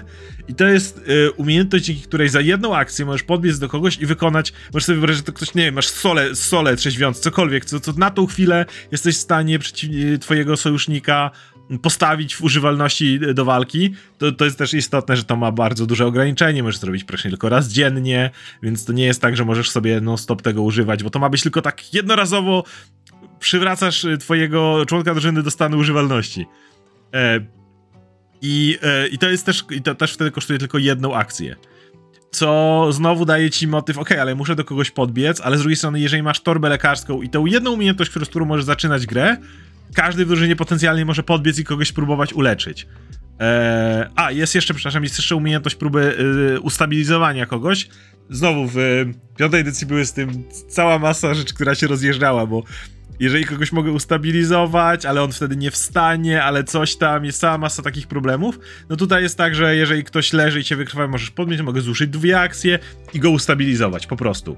Y, co znowu przez to, że ruch jest ograniczony, więc musisz na niego podbiec zwykle i jeszcze użyć dwie akcji, to pewnie zejdzie cała twoja tura na to. Mhm. Co ma również inne reperkusje. Więc z takich podstawowych umiejętności to jest tyle, ale są też umiejętności, które konkurują z atakiem. Czy myślenie o rzeczach traktujesz jako y, akcję konkurującą z atakiem? A nie, jeszcze faktycznie, jeszcze oczywiście Recall Knowledge, tak. To, to, to jedna z najważniejszych akcji, to oczywiście, to możesz tak. powiedzieć. I to jest też taka rzecz, przy której, y, o której... Mm, to, to jest długa historia, dlatego że w, obecna, że obecna nowa albo stara edycja D&D, która nazywała się przez jakiś czas One D&D, a teraz się nazywa po prostu piąta, piąta edycja D&D, ale nie ta co kiedyś, tylko teraz się nazywa piąta edycja D&D, ale to samo, ale inna, trochę odświeżona. Słuchajcie, nie próbujcie tego zrozumieć. Generalnie oni Chyba chcą zrobić 5,5, ale nie chcą tego nazywać 5,5 Żeby nie stracić sprzedaży. marketingowych albo coś, nie wiem, ale jest to bardzo chaotyczne. Generalnie y, ta, ta, ta edycja puszuje taką akcję, jak właśnie próba dowiedzenia się jakichś informacji o przeciwniku, słabych stron i tak dalej, i tak dalej. Daje nawet fity umożliwiające robienie tego za bonusową akcję, czyli jakby można to robić częściej. E, Mam nadzieję, że to oznacza, że dodadzą faktycznie jakieś ważne informacje o tych przeciwnikach, które będzie można się dowiedzieć, ale wydaje mi się, że nie, że po prostu będziesz mógł zapytać, co wiesz o tym przeciwniku i dowiedzieć się niczego przydatnego. Więc jest to krok w jakąś stronę, na pewno. Mm, ale, ale, ale wcześniej, zanim to się, zanim to nastąpiło, to my to właściwie próbowaliśmy wymyślać w grze. W sensie w naszym, w naszym graniu, tak? Uznaliśmy, że okej, okay, możesz yy, w ramach yy, gry w ramach akcji zrobić yy, yy, z, zrobić zużyć swoją yy, akcję albo, albo zużyć swoją akcję albo żeby pomyśleć o inteligencji swojej na pomocą swojej inteligencji pomyśleć o tym co wiesz o danym przeciwniku i poznać jakieś jego słabości czy, czy tego typu rzeczy albo zacząć go obserwować konkretnie i zobaczyć fizycznie jakieś dziurę w pancerzu czy coś takiego, tak? Po czym Oscar dodawał do tego to, że jakby dodawał tym przeciwnikom faktycznie Musiałem, jakieś konkretne informacje, tego. bo nie było ich w podręczniku, co jest w ogóle super, więc jakby jest ta akcja, znaczy wymyśliliśmy tą akcję, ale musieliśmy też wymyślić jakby efekt tej akcji, tak? Problem polega na tym, że mimo, mimo że to było lepiej przemyślane niż prawdopodobnie nadal będzie w tej nowej piątej edycji, to i tak nikt tego nigdy nie robił, bo Akcja. to konkurowało nadal z po prostu atakiem. No więc e, teraz przechodzimy do, e, do Pathfindera, gdzie oczywiście po raz kolejny to jest e, pojedyncza akcja, i w ogóle lore jako wiedza o różnych rzeczach i tak dalej jest dużo bardziej wielowątkowy, dlatego że zarówno mamy y, niektóre ze, ze skilli związanych z intelektem mają, znaczy wszystkie ze skilli związane z intelektem dają jakąś tam wiedzę o czymś tam, y, a dwa, że dodatkowo postaci mogą mieć pewne takie bardzo customowe kategorie lore wynikające z ich backgroundu, na przykład powiedzmy, i to, to jest też interesująca rzecz, która trochę, trochę, trochę była pewnym brakiem w piątej edycji, dlatego że Zwykle jest tak, że, że jeżeli masz postać, to postać ma jakąś tam, jakieś tam kompetencje wynikające ze swojego właśnie backgroundu, tak? Jest, mamy tego Trevora w, w mgłach, który jest medykiem, tak? Więc piąta edycja trochę nie daje narzędzia mistrzowi gry, żeby to jakoś od, oddać, więc mistrz gry musi po prostu założyć, że jeżeli pytanie dotyczy medycyny, to obniży mu poziom trudności, że będzie pamiętać. Okej, okay, dobra, jest to jakiś tam plasterek, tak? Tutaj mamy trochę inne podejście, tutaj jest tak, że postać, jeżeli ma background dający jej konkretną wiedzę z konkretnej kategorii, to sobie po prostu wpisujesz medicine lore czy coś tam, nie? Yy, możesz pisać cokolwiek. Niektóre z nich są podane, ale generalnie możesz tam wymyślić cokolwiek, jeżeli twoja postać ma jakąś konkretną rzecz i wtedy ta wiedza to... jest jakby nad, nadrzędna. Yy, to jest jeszcze ciekawsze, bo ja do niedawna zakładałem że e, to jest kiepskie, bo to się, jeżeli na przykład e, robisz coraz większą ekspertyzę, zdobywasz w danej, w danej wiedzy, to nigdy, nigdy nie wybierzesz ekspertyzy w tej twojej tej wiedzowej pierdółce w porównaniu do normalnej, ale dopiero niedawno zdałem sobie sprawę, że to ma jednak sens, bo te wiedzowe rzeczy takie, z tych takich właśnie miliona kategorii, na przykład Chili mogłaby, nie, nie, nie Chili, Pins mogłaby mieć pisane, wilkołak, lo, werewolf lore, vampire lore, może undead lore, bo te rzeczy umie. Po pierwsze, one dają generalnie lepszy, yy, jeżeli masz vampire lore, powiedzmy, i chcesz dowiedzieć się czegoś o wampirze, z którym walczysz, to właściwie traktujesz, yy, traktujesz to jakbyś miał dwie kategorie wyżej niż, niż masz jakby tą umiejętność, więc to już jest samo w sobie potężne. Zaraz wytłumaczę o co chodzi. Natomiast e, niż gdybyś po prostu rzucał na tam religię, nie? Mhm. Natomiast druga rzecz, to ma być też taki system bardziej fabularny, to znaczy dana postać, powiedzmy, yy, mamy, mamy krótki timeskip. I dana, albo, albo nawet nie timeskip, tylko dana postać deklaruje, że jak jesteście w mieście, to ona każdego wieczoru na, kupiła książki, powiedzmy, i każdego wieczoru uczy się wiedzy o czymkolwiek sobie wy wymyślicie, nie? Cokolwiek, o, o, o podziemiach, o grzybach, cokolwiek sobie wymyślicie. I mistrz gry w tym momencie może jakby nagrodzić taką postać, powiedzieć, ok, to po paru dniach, czy tam odpowiednim czasie, twoja postać nabywa tą umiejętność. To nie jest, wymaga levelu, to nie wymaga nie wiadomo czego, to jest coś po prostu, co fabularnie twoja postać dostaje i przekłada się na mechanikę, bo od tej pory, jeżeli przypadkiem spotkacie jakiegoś grzyba czy coś takiego, bo postać uczyła się o grzybach, to w tym momencie y, cię nie musisz tylko, okej, okay, rzuć na naturę, ale pamiętasz, ja czytałem kiedyś o grzybach czy coś, czy ja mogę tego użyć? No dobra, to masz ułatwienie czy coś tam, nie? A tutaj masz po prostu wpisane w karcie postaci twój mushroom lore czy cokolwiek i od tej pory twoja postać może na to rzucać. I e, kolejny poziom ekspertyzy też nie zdobywa się przez levelowanie, tylko przez to, że twoja postać powiedzmy fabularnie zagłębiła się w ten temat. Dostajesz się ekspertem nie przez to, że dostałeś poziom, tylko dlatego, że twoja postać teraz trafiła do miasta, gdzie jest wielka biblioteka, albo znalazła innego pro-nauczyciela, skoro już trzymamy się tego przykładu, to będę się go trzymał, bo jest śmiesznie, super grzybiarza, który jest wielkim znawcą grzybów. O czwartej nad ranem codziennie wyjeżdża na grzyby, on jest, on jest, jest tak najebany, pro, pro grzybiarzem, że wie wszystko. I, I, od niego uczy się, wiesz, te lepszych yy, umiejętności, więc to ma sens. To, to jest ten element fabularny, który ma podkreślić, że twoja postać nie tylko robi levele, ale też fabularnie rozwija swoją wiedzę w jakiś sposób. I to jest naprawdę fajne. I teraz przekładając to na, znowu, jak to działa w mechanice, a szczególnie w walce. Na przeciwników wychodzi wampir. Na, na naszą drużynę. Teraz jedna osoba za jedną akcję rzuca umiejętność Recall Knowledge. Przypomnienie, jakieś wiedza. E, jest to rzut ukryty, więc przy stole wykonuje go DM, przy wirtualnym stole tylko DM widzi wynik. I tam pojawia się wynik. I teraz, w zależności od poziomu przeciwnika, yy, musi wypaść pewien, pewien wynik yy, na, jakby sumując, to jest zwykle ta właśnie proficiency, zaraz powiem co i jak. I teraz powiedzmy, że mm, dajmy tego wampira i powiedzmy, że on ma, że jego poziom trudności to 20. Więc teraz ktoś rzuca i jeśli rzucił 20 e, na powiedzmy religię, bo to jest zwykle religia, to są nieumarli, e, no to w tym momencie mistrz gry e, po pierwsze zdradza mu lore wampirów, który jest opisany ładnie w każdej karcie każdego potwora i masz jeszcze specific lore i unspecific lore, co jest w ogóle zajebiste, bo możesz powiedzieć im ogólnie jak działają wampiry, albo jak działa ten gatunek wampirów konkretnie. Ten konkretny wampir. No może ten konkretny wampir to, to, to trudniej, ale ten konkretny gatunek wampirów, co też pozwala e, wam bardziej określić, czy to złe istoty, czy nie, jakie one mają sposób działania, to jest fabularne, ale również, e, i to powiem by the book, mistrz gry podaje jedną jakąś e, popularną cechę, na przykład, że wampiry są podatne na srebro, czy coś w tym rodzaju. I tu mała rzecz. Na ile chwaliliśmy Pathfindera, ta rzecz jest według większości stołów kiepsko zrobiona. Y, jakby dalej cały, cały zamysł jest świetny. Dalej cała idea tego, że rzucasz na, na wiedzę i tak dalej, zaraz powiem jak bardzo to jest ważne w wielu przypadkach jest super.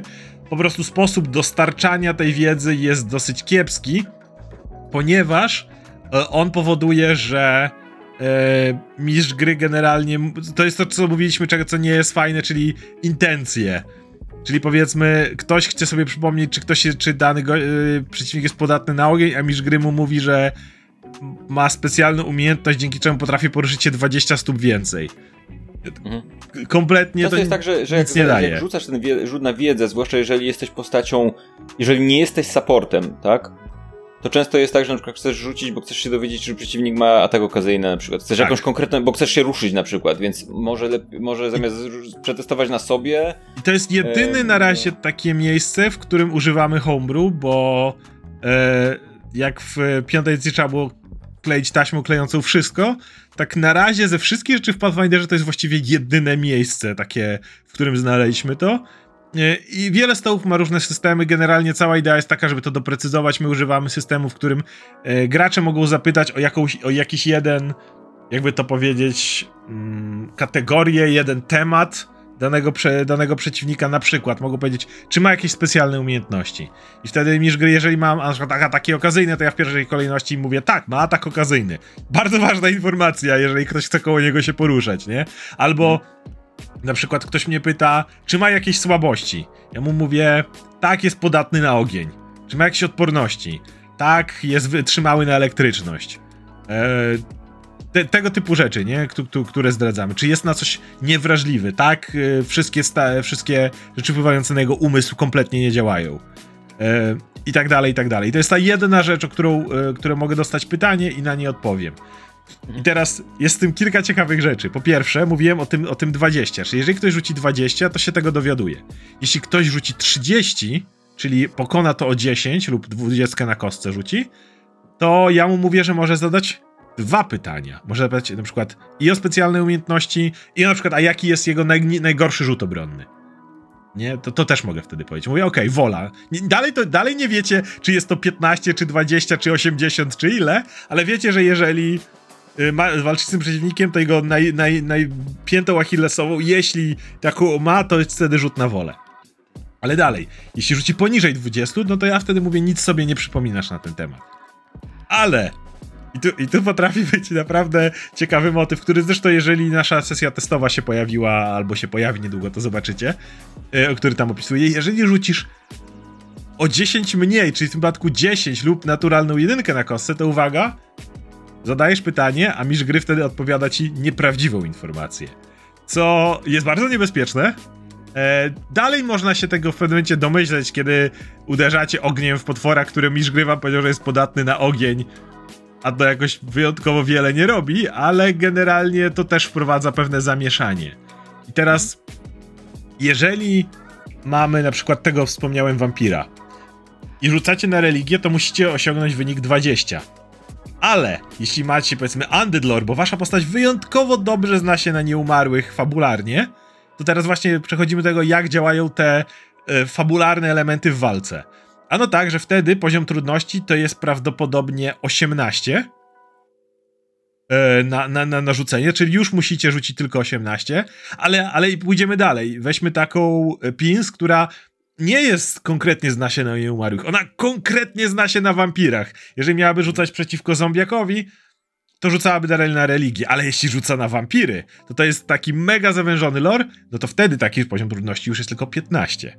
Co jest nie, nieporównywalnie łatwiejszą rzeczą. I wynika to tylko z tego, że twoja postać fabularnie opis jest yy, opisywana jako postać, która w trakcie kampanii zagłębiała się w tą jedną konkretną wiedzę. To jest tak, jak ty mówiłeś, ten, ten moment, w którym narracja i to poza walką jakby styka się idealnie z walką i uwypukla umiejętności twojej postaci. Bo poza walką oczywiście też możesz rzucić, możecie y, y, znowu wróćmy do grzybów, bo teraz jest świetnie.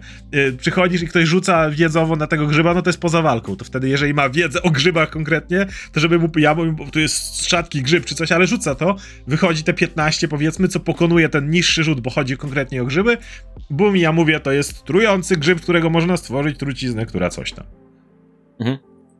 Tak, to jest taka sytuacja, że mm, wiedza postaci, generalnie wiedza, kompetencje w jakieś takie, takie mózgowe, że tak powiem, są taką, mm, są taką rzeczą, którą, y, które, z której odtworzeniem czasem mm, jest pewien problem w, dla, o tyle, że w sensie inaczej, mam na myśli, że problem w piątej edycji, tak? Bo wiem, że są systemy, które konkretnie się w ogóle koncentrują wokół tego, tak?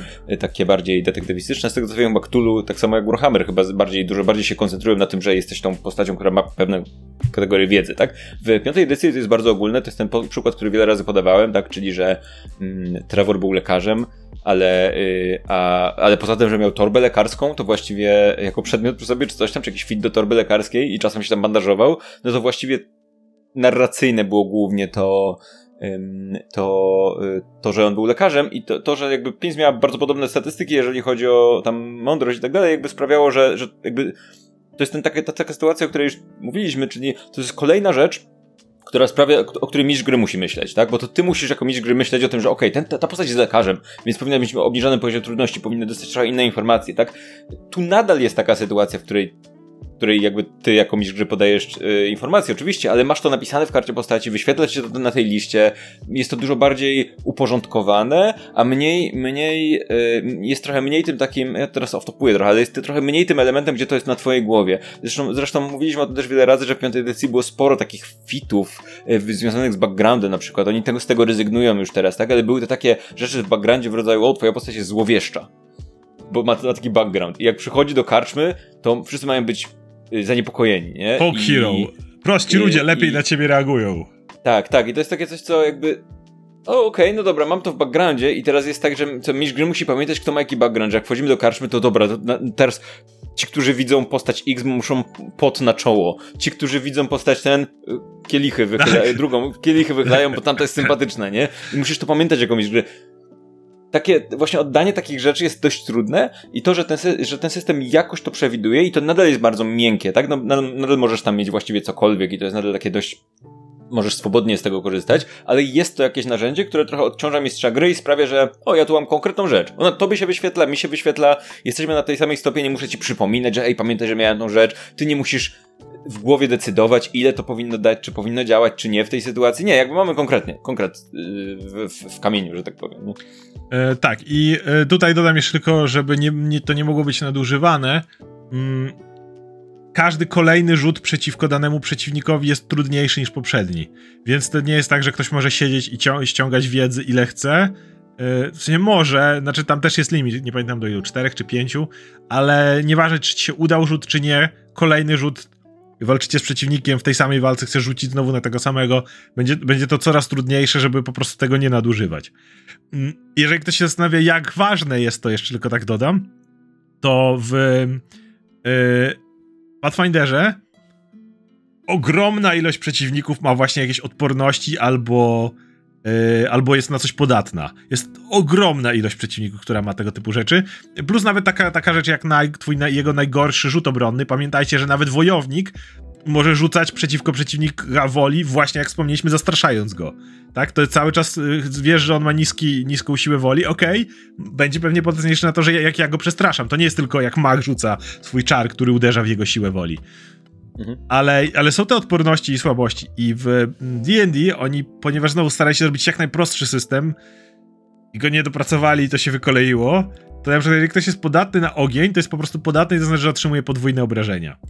Co powoduje, że jeżeli masz cokolwiek, to zdaje dodatkowe dwa punkty obrażeń, to zdaje mu dodatkowe cztery punkty obrażeń. No to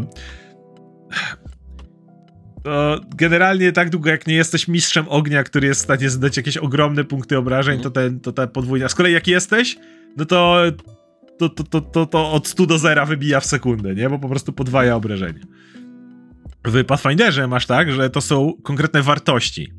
I teraz weźmy na, na to, że walczycie z przeciwnikiem, który ma podatność na ogień 10.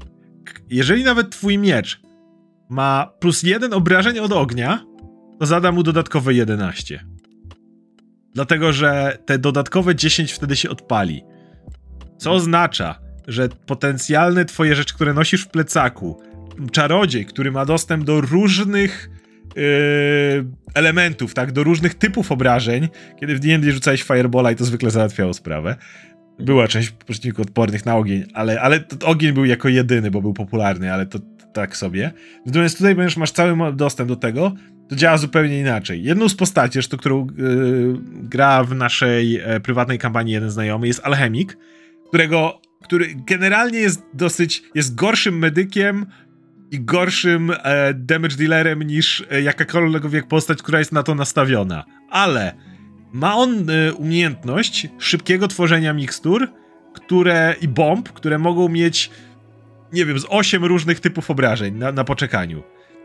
Więc nawet jeśli taki alchemik rzuca, ja kiedyś się zastanawiałem, on potem na wyższym levelu może na szybko stworzyć bombę, która zadaje 1d8 plus tam 1 obrażeń. I ja tak czytam i myślę, ale walczycie już z przeciwnikami, gdzie to są żadne obrażenia, jakby po co to jest? I potem zdałem sobie sprawę. I wtedy alchemik Mhm. rzucił Recall Knowledge i odkrył, że przeciwnik ma 10 podatności na kwas.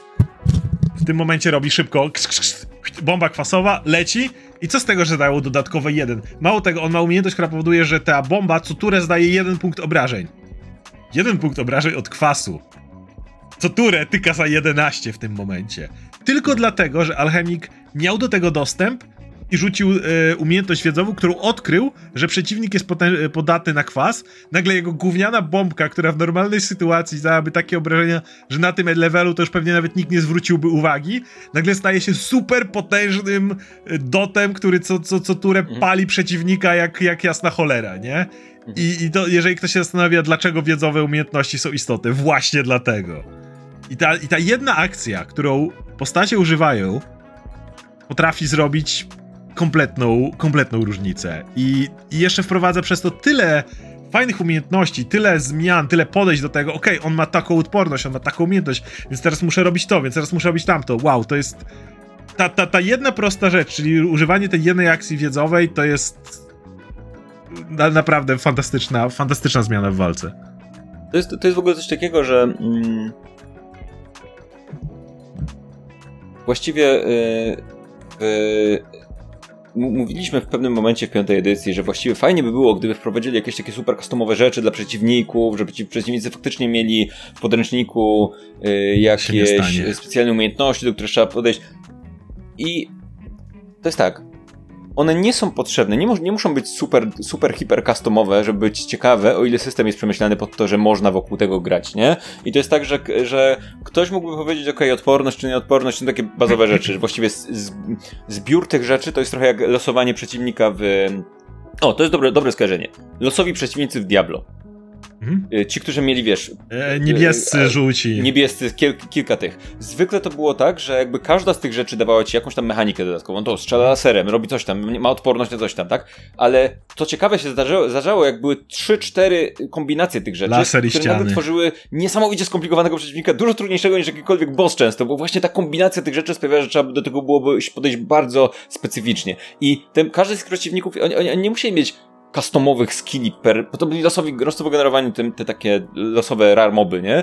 Ale przez to, że miały kombinację tych wszystkich rzeczy, sprawiały, że one były ciekawsze często niż bossowie, bo Mhm. to połączenie było nieoczywiste. I tu jest podobnie, raz, że ta rzecz jest, yy, że, że te rzeczy, każda, z- każdy z tych odporności, czy wrażliwości, czy jakichś specjalnych ataków jest, yy, jest lepiej przemyślana, łącznie z atakiem okazyjnym, który tutaj jakby atak okazyjny mają wszyscy w piątej edycji generalnie, ale jest, jest yy, generalnie dość prosto go uniknąć, bo wystarczy nie wyjść poza zasięg przeciwnika, No, ale chodzić chodzić dookoła niego, nie ma problemu, tak? A jeżeli chcesz wyjść, to po prostu rzucasz akcję na disengage, po prostu na całą turę możesz się ruszać swobodnie, tak?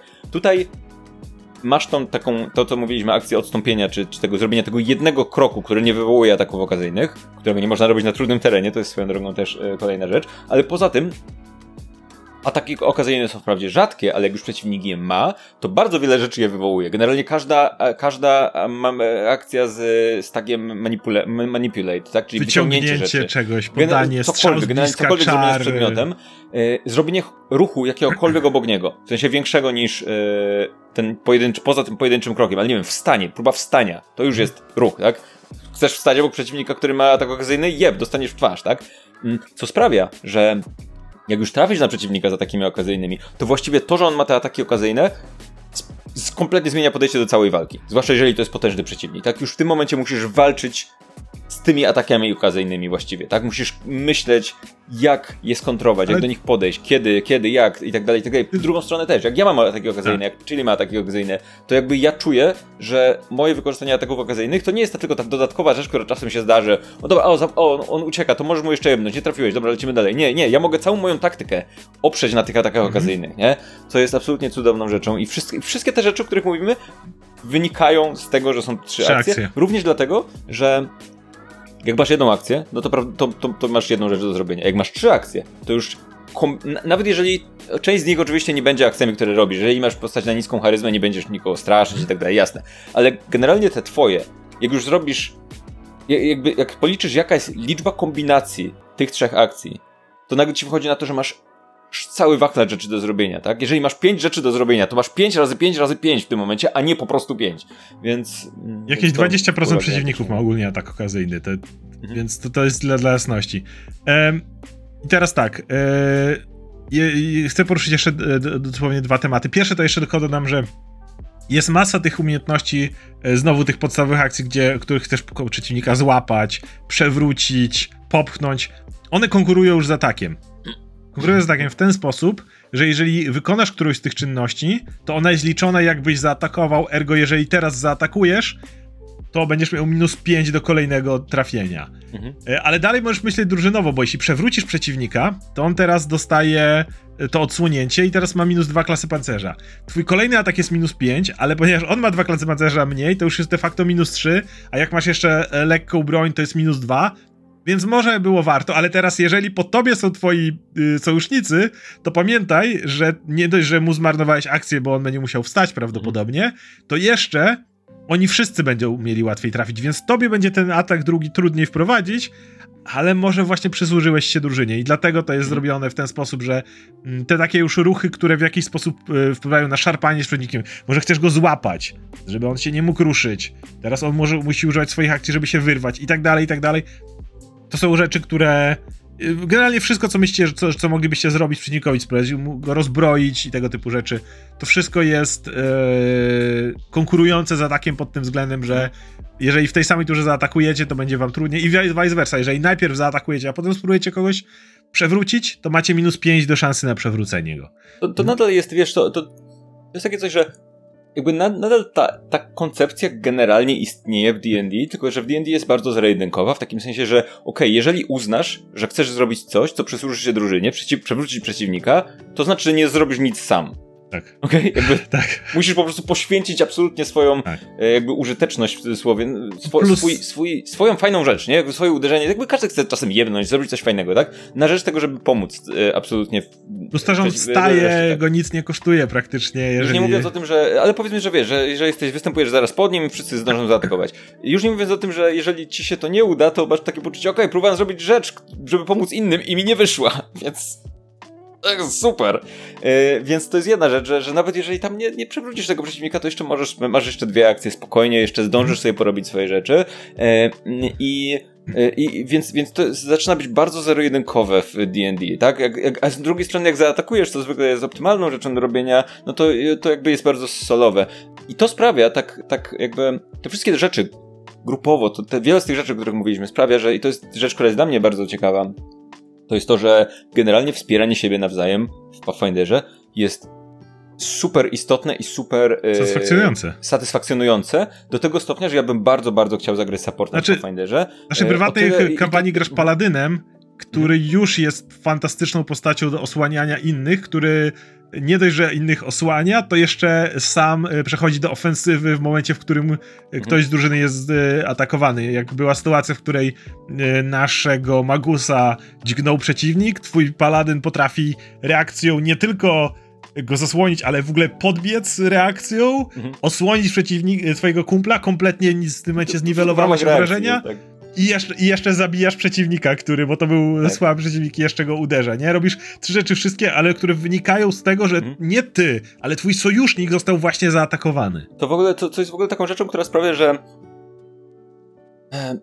to, to, to jest e, zakładam, że też bardzo subiektywne, ale ja star nawet, nawet jakby ja starając się patrzeć bardzo na walkę i starając się jakby uczestniczyć w niej cały czas, czuję, że walka jest dla mnie dużo bardziej interesująca w Pathfinderze, kiedy ja nie, kiedy nie jest moja tura, niż w D&D. W No, D&D było tak, że siedziałem, jak była nie moja tura, to miałem tak siedziałem i to był mój czas na przemyślenie, co zrobię, jak dojdzie do mojej tury. I właściwie nic, co się działo, nie, nie, inaczej, niewiele rzeczy, które się wydarzały poza moją turą, miały wpływ na zmianę mojej decyzji, Mhm. tak? Okej, jeżeli zginął mój cel, który chciałem coś zrobić, albo kompletnie sytuacja, walka się zakończyła, okej, to tego typu rzeczy tak, nie? Ale generalnie nie myślałem o rzeczach, które robię w kontekście tego, co inni robią, bo zwykle nie miało to żadnego sensu i nikt nie myślał o swoich rzeczach nawzajem. Dopóki nie było dramatycznej sytuacji, że ktoś pada, trzeba go podnieść, trzeba zrobić coś naprawdę dzi- dziwnego, to zwykle po prostu miałem w tym czasie czas na zrobienie, ale jakby te rzeczy, które oni robili, nie wpływali na mnie zupełnie. Tutaj dużo więcej mam takiego poczucia, przez te wszystkie rzeczy, o których mówiliśmy, mam dużo więcej poczucia, że te rzeczy wpływają na siebie nawzajem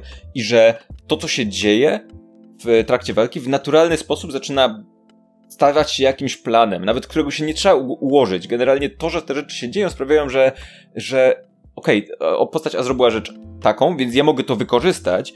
I, I więc, więc robię to. Tak jakby to ma dużo większe znaczenie i dużo częściej mam, e, du, dużo bardziej mam poczucie, że ta walka jest rzeczą, którą robimy wszyscy w grupie, a nie po prostu, okej, teraz ja walczę, bo mam swoją turę, a teraz oglądam, spectating mam. E, Zastanawiam się, jakby wyglądała walka, bo wiem, że to był taki e, problem, który miałem zwykle. W D&D walka z dużą liczbą przeciwników była zawsze moim koszmarem absolutnym. Kiedy, wiesz, uderzasz i teraz, no to mam teraz 10 minut przerwy, jak wszystkich 30 przeciwników się będzie ruszać w tym momencie. Wiem, że w Pathfinderze raz, że jest system jakby grupowych przeciwników, którzy działają, jak rozumiem, trochę Tak, oni Yy, są jedną, oni mają jeden ruch i atakują wszystkich naraz. Mhm. Ale zastanawiam się, jakby działało to, gdyby było po prostu dużo małych Nie, przeciwników. Pathfinder nie działa w ten sposób, niestety. Mhm. E, generalnie Pathfinder. Drużyny są opisane przeciwników mniej więcej do pięciu. Mhm. E, jeżeli chcesz dać więcej, to dajesz po prostu rój, motłoch i tak dalej. Mhm. Wygląda to w ten sposób, że macie powiedzmy e, w sumie e, grupę, nie wiem, horda zombie.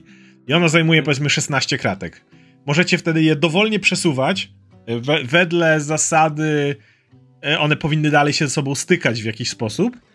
I kiedy jest ich tura, to możesz sobie ich, ich turze jed, jed, po prostu ich sobie przesunąć jak chcesz w tej, w ramach tego takiego klucza, powiedzmy, całego, nie wiem, otoczyć i tak dalej. I w tym momencie w, każdy, kto znajduje się w zasięgu ich ataku, robi rzut obronny na powiedzmy tam refleks, żeby uniknąć, bo to już nie jest kwestia klas pancerza, to jest wiesz, horda cię uderza w tym momencie, więc ma rzut obronny na refleks, no i potencjalnie dostajesz całe lub połowę tych obrażeń i to jest koniec ich tury. Ale atakują naraz wszystkich, do których mają jakby dostęp, nie? Czy, czy jeżeli mają dwie akcje, to, to robią to dwa razy, co, coś w tym rodzaju. Ale tak po prostu generalnie nie chcesz zadawać więcej niż pięciu przeciwników, jeżeli to są indywidualni przeciwnicy. E, walka się za bardzo przeciągnie. Yy, wydaje mi się, że tak generalnie mm, moje poczucie jest takie, że walka w Pathfinderze jest trochę to, to co już padłeś, padło wcześniej, mówiłeś, że jest trochę wolniejsza w takim znaczeniu, że zwykle możesz więcej zrobić rzeczy, więc czasem musisz to bardziej przemyśleć. Już nie mówiąc o takich sytuacjach, w której e, które, to co mówię, drobne rzeczy, które mogą nie mieć, w- paradoksalnie w piątej edycji mogą nie mieć dużego znaczenia, tutaj potrafią ci kompletnie zmienić e, wpływ, e, zmienić, zmienić to jak walka wygląda. Jeżeli, nie wiem, na przykład walczysz i masz dziurę, ostatnio walczyliśmy nad dziurą, tak? To to, że mm, to, że wejście na dziurę to akcja, zejście z dziury to akcja, generalnie poruszanie się jest, jest poruszanie się i ustawienie jest ważne. Często sprawia, że jakby nierówności terenu, czy jakiś specyficzny teren kompletnie sprawiają, że musisz inaczej Trudny teren, nie możesz po nie? nim robić step, y, czyli odkro- Tak. odchodzenie. Jeżeli ma atak okazyjny teraz, to to jesteś zdany na jego łaskę bardzo. Mhm, tak, więc y, to wszystko sprawia, że mm, to, to wydaje, to jest jakby wolniejsze tempowo, w takim sensie, że prawdopodobnie walka, która trwałaby, nie wiem, może 6 tur w D&D, to tutaj trwa 3, tak? I zajmuje tyle samo czasu, na przykład. Ale jednocześnie walka, co z tego, że walka w, w piątej edycji była szybsza, jeżeli to było, ok, uderzam, nie trafiam, dobra, dalej, nie? I, i no, jeszcze dwie minuty, Dobra, znowu uderzam. O, trafiłem. Cztery obrażeń. To dalej, nie? Jakby, więc tutaj jest tak, że okej, okay, to, to, to jest dużo bardziej taktyczne, dużo bardziej, dużo więcej miałem takich momentów, gdzie siedziałem, miałem takie poczucie, okej, okay, nie, y, mam wiele możliwości zrobienia i mogą mieć różne efekty, konsultuję to z resztą, co powinienem teraz zrobić, co powinniśmy zrobić jako drużyna, tak? Y, I to jest dużo ciekawsze, nawet jeżeli nie jest szybkie. To tak? chcę, chcę zahaczyć ostatni temat, ale zapomniałem o jeszcze jednej ważnej rzeczy. Akcja podstawowa, którą ma każdy, jeżeli może posługiwać się tarczą, to jest podniesienie tarczy. Mhm każda postać w tej grze, jeżeli ma opcję używania tarczy i chce zająć sobie jedną ręką tarczę, może użyć akcji uniesienie tarczy, która daje jej zwiększa, e, klasę pancerza o 2. W D&D, jeżeli masz tarczę, to po prostu masz o 2 zwiększoną klasę pancerza. Tutaj musisz zużywać na to akcję. To jest bardzo kluczowe, bo to jest de facto twój styl defensywny. Te dwa klasy pancerza nie tylko szansa, że, że cię nie trafi ktoś przy dwóch klasy pancerza, więcej jest duża, ale potencjalny przeciwnik, który ma ten wielką premię do ataku i wiesz, że raczej cię trafia, na przykład w Dungeons Dragons masz giganta, który ma plus 13, to wiesz, że jeżeli zwiększysz, masz tą klasę pancerza o 2, to on i tak cię będzie trafiał. W Pathfinderze to jest dalej cholernie istotne. Tak, on będzie cię trafiał, ale nie będzie przekraczał twojej klasy pancerza o 10. Mhm. Przez to jego ataki nie będą krytyczne, przez to to jest dalej super istotne, więc yy, tam potem specjalne osoby, które umieją naprawdę walczyć tarczą, mogą jeszcze blokować te ciosy, zmniejszać obrażenia, ale już w to nie będę wchodził. Albo unosić tarczę w formie reakcji. Generalnie jest dużo więcej Zabaw z tarczą jest sporo, tak. Dużo, tarcza jest dużo bardziej, wokół niej się kręcą rzeczy, ale, ale jeżeli każdy, korzystać niż mam aceda. Ale to, każdy, nie? nawet jak nie umiesz, jeżeli tylko masz opcję używania tarczy, możesz unieść ją i masz hmm. dwa klasy pancerza więcej, co jest bardzo, bardzo istotne. I... To są w ogóle takie rzeczy, jest jeszcze jedna akcja podstawowa, o której nie mówiliśmy, czyli pomoc, która daje potencjalnie hmm. komuś plus dwa maksymalnie chyba. Przy do, krytycznym e, sukcesie. Przy krytycznym sukcesie albo plus jeden. To są to wszystkie takie rzeczy, o, o których być może część z was zwróciła uwagę, że no bo e, piąta edycja dość, e, dość swobodnie rozdaje utrudnienia, ułatwienia, które są dość dużym jakby takim, dużą rzeczą. Tak? Ale się nie, ale się nie sumują. Nie sumują się, tak. Więc tutaj, tutaj jest dużo więcej takich rzeczy, które dają plus 2, plus 1, z czego niektóre się sumują, a inne nie. Są generalnie trzy kategorie yy, bonusów i te w ramach jednego bonusu bierzemy najwyższy po prostu, nie? Ale jeżeli z trzech różnych kategorii, to czasem się, yy, się to, to się sumują, tak? Yy, ale to, to jest tak to jest, to jest trochę inne podejście. Na początku próbowałem jakby przełożyć swoją wiedzę o piątej edycji na to i miałem takie, okej, okay, 2 plus 2 plus 1 to się wydaje, nie wydaje dużo, nie? To, to, to chyba się nie opłaca, nie? Takie, to jest no bo, bardzo no bo dużo. D&D jest takie bardzo dużo mało, tak? A tutaj, tutaj jest tak, że jest dużo wie, masz dużo więcej akcji, za pomocą której możesz dokonać, jakby zrobić dużo częściej zrobić rzeczy, które dają małe bonusy na krótko, ale robisz je cały czas, co sprawia, że y, a, a jednocześnie jest ta rzecz, której, której wspominamy, czyli ten kryt plus 10 albo minus 10 to jest kryt, więc możesz wpłynąć na kryt, tak? Plus 2 do ataku.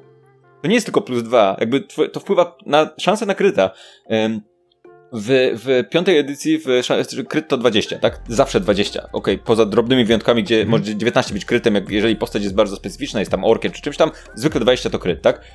Wyobraźcie sobie, że dostajecie plus 2 szanse na kryta w piątej edycji. To 10%. Czyli, czyli 18 to kryt. 18, 19 lub 20 to kryt. No to, to jest naprawdę duża, duża rzecz, tak? E, I, e, i, i wie, więc to jest kolejny, ko, kolejny trochę zmiana sposobu myślenia, tak? To, to takie Każda jedynka jest dużo ważniejsza. Ka każda jedynka, każda dwójka jest dużo warta, więc myślenie o tym na zasadzie, okej, okay, ty chcesz zrobić tą rzecz. I ta rzecz może nam bardzo dużo dać w tej walce, więc zrobię coś, żeby ci pomóc w tej sytuacji. Mówiliśmy o tej akcji przestraszenia. Akcja przestraszenia oczywiście działa, jeżeli ty kogoś przestraszysz, ale ta akcja działa na. Ten przeciwnik przestraszony jest przestraszony dla wszystkich. Mhm. To znaczy, że jeżeli grasz bardem, który ma wysoką charyzmę i jest przerażający, to on nie musi walczyć. On może przestraszyć przeciwnika, żeby jego towarzysze z nim walczyli. Co więcej, jak zrobi kryta, może... jeszcze to przeciwnik ma e, drugi poziom przestraszenia, czyli ma właśnie minus dwa do klasy pancerza, minus dwa do trafiania i tak dalej. Nagle jest cholernie wystawiony i jeszcze jego umiejętności bojowe znacznie spadają. Tak, tak, co więcej, z, e, zwróć uwagę na to.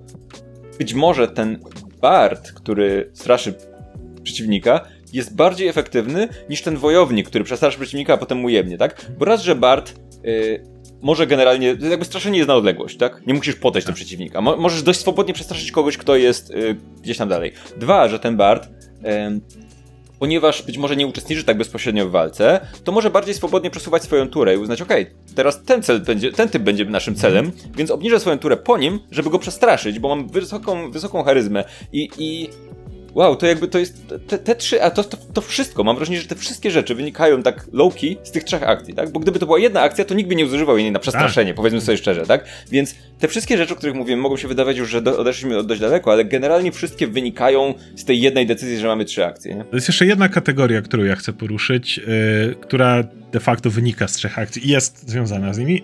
to są umiejętności potworów. Mm, jak bardzo to działa taktycznie. Y, przez długi czas po internecie hulał materiał o tym, że w Pathfinderze jest iluzja wyboru, ponieważ w czasie walki wszyscy robią to samo. Tylko potem się okazało, że e, to nagrał e, filmik gość, który był DM-em, który grał w tą pierwszą kampanię Pathfindera, która wyszła zaraz po premierze tego systemu, która dzisiaj wszyscy mówią, że była tym miejscem, w którym Paizo trochę jeszcze też przetestowało ten system, on działał, ale jeszcze też trochę nie, jeszcze nie było trzech bestiariuszy, jeszcze, jeszcze to wszystko nie było tak wypracowane, jakby jak jest dzisiaj i tam te spotkania były trochę nudniejsze. I, I generalnie doszło do rotacji w pewien sposób tak. Ale dzisiaj my gramy na przykład ten Abomination Vault obecnie, który jest znacznie nowszą kampanią, gdzie w życiu bym nie powiedział, a gramy na pierwszych poziomach, w życiu bym nie powiedział, że wszystko sprowadza się do rotacji i wszyscy w kółko powtarzają tą samą akcję. A to wynika z kolei z tego, że jak ciekawi są przeciwnicy w tym systemie trzech akcji. E, pomijając fakt, że mają specjalne ataki, bo o tym mogę mówić, wiadomo, ten ma taki atak, ten za dwie akcje może zrobić to, ten za tak dalej. E, jakby to jest coś, czego tak mi brakowało w piątej edycji, kiedy większość przeciwników to były worki z hapekami, ten ma wyższą klasę pancerza, ten ma więcej życia, a ten zadaje większy damage i tyle. Yy, tam dodatkowo, nie wiem, zwierzęta miały, że jak się atakują, to się przewracają jednocześnie, czy jakaś taka pierdoła. W yy, Pathfinderze to jest tak rozbudowany, to jest coś takiego, że masz masę dodatkowych umiejętności, ten cię uderza i to daje dodatkową rzecz, która jest opisana w jego karcie postaci, na co musisz zwracać uwagę, przez to zmienia podejście drużyny ale przede wszystkim system akcji świetnie działa na tych przeciwnikach. Jest masa, szczególnie bestii. Ostatnio na przykład nasza drużyna walczyła z ogromnym skorpionem. Mhm. Bardzo trudny przeciwnik. Tak, tak, to się zdarzyło, to prawda. Miał bardzo trudny przeciwnik, miał trzeci poziom, drużyna miała pierwszy, więc y, to już samo w sobie powodowało, że był trudny.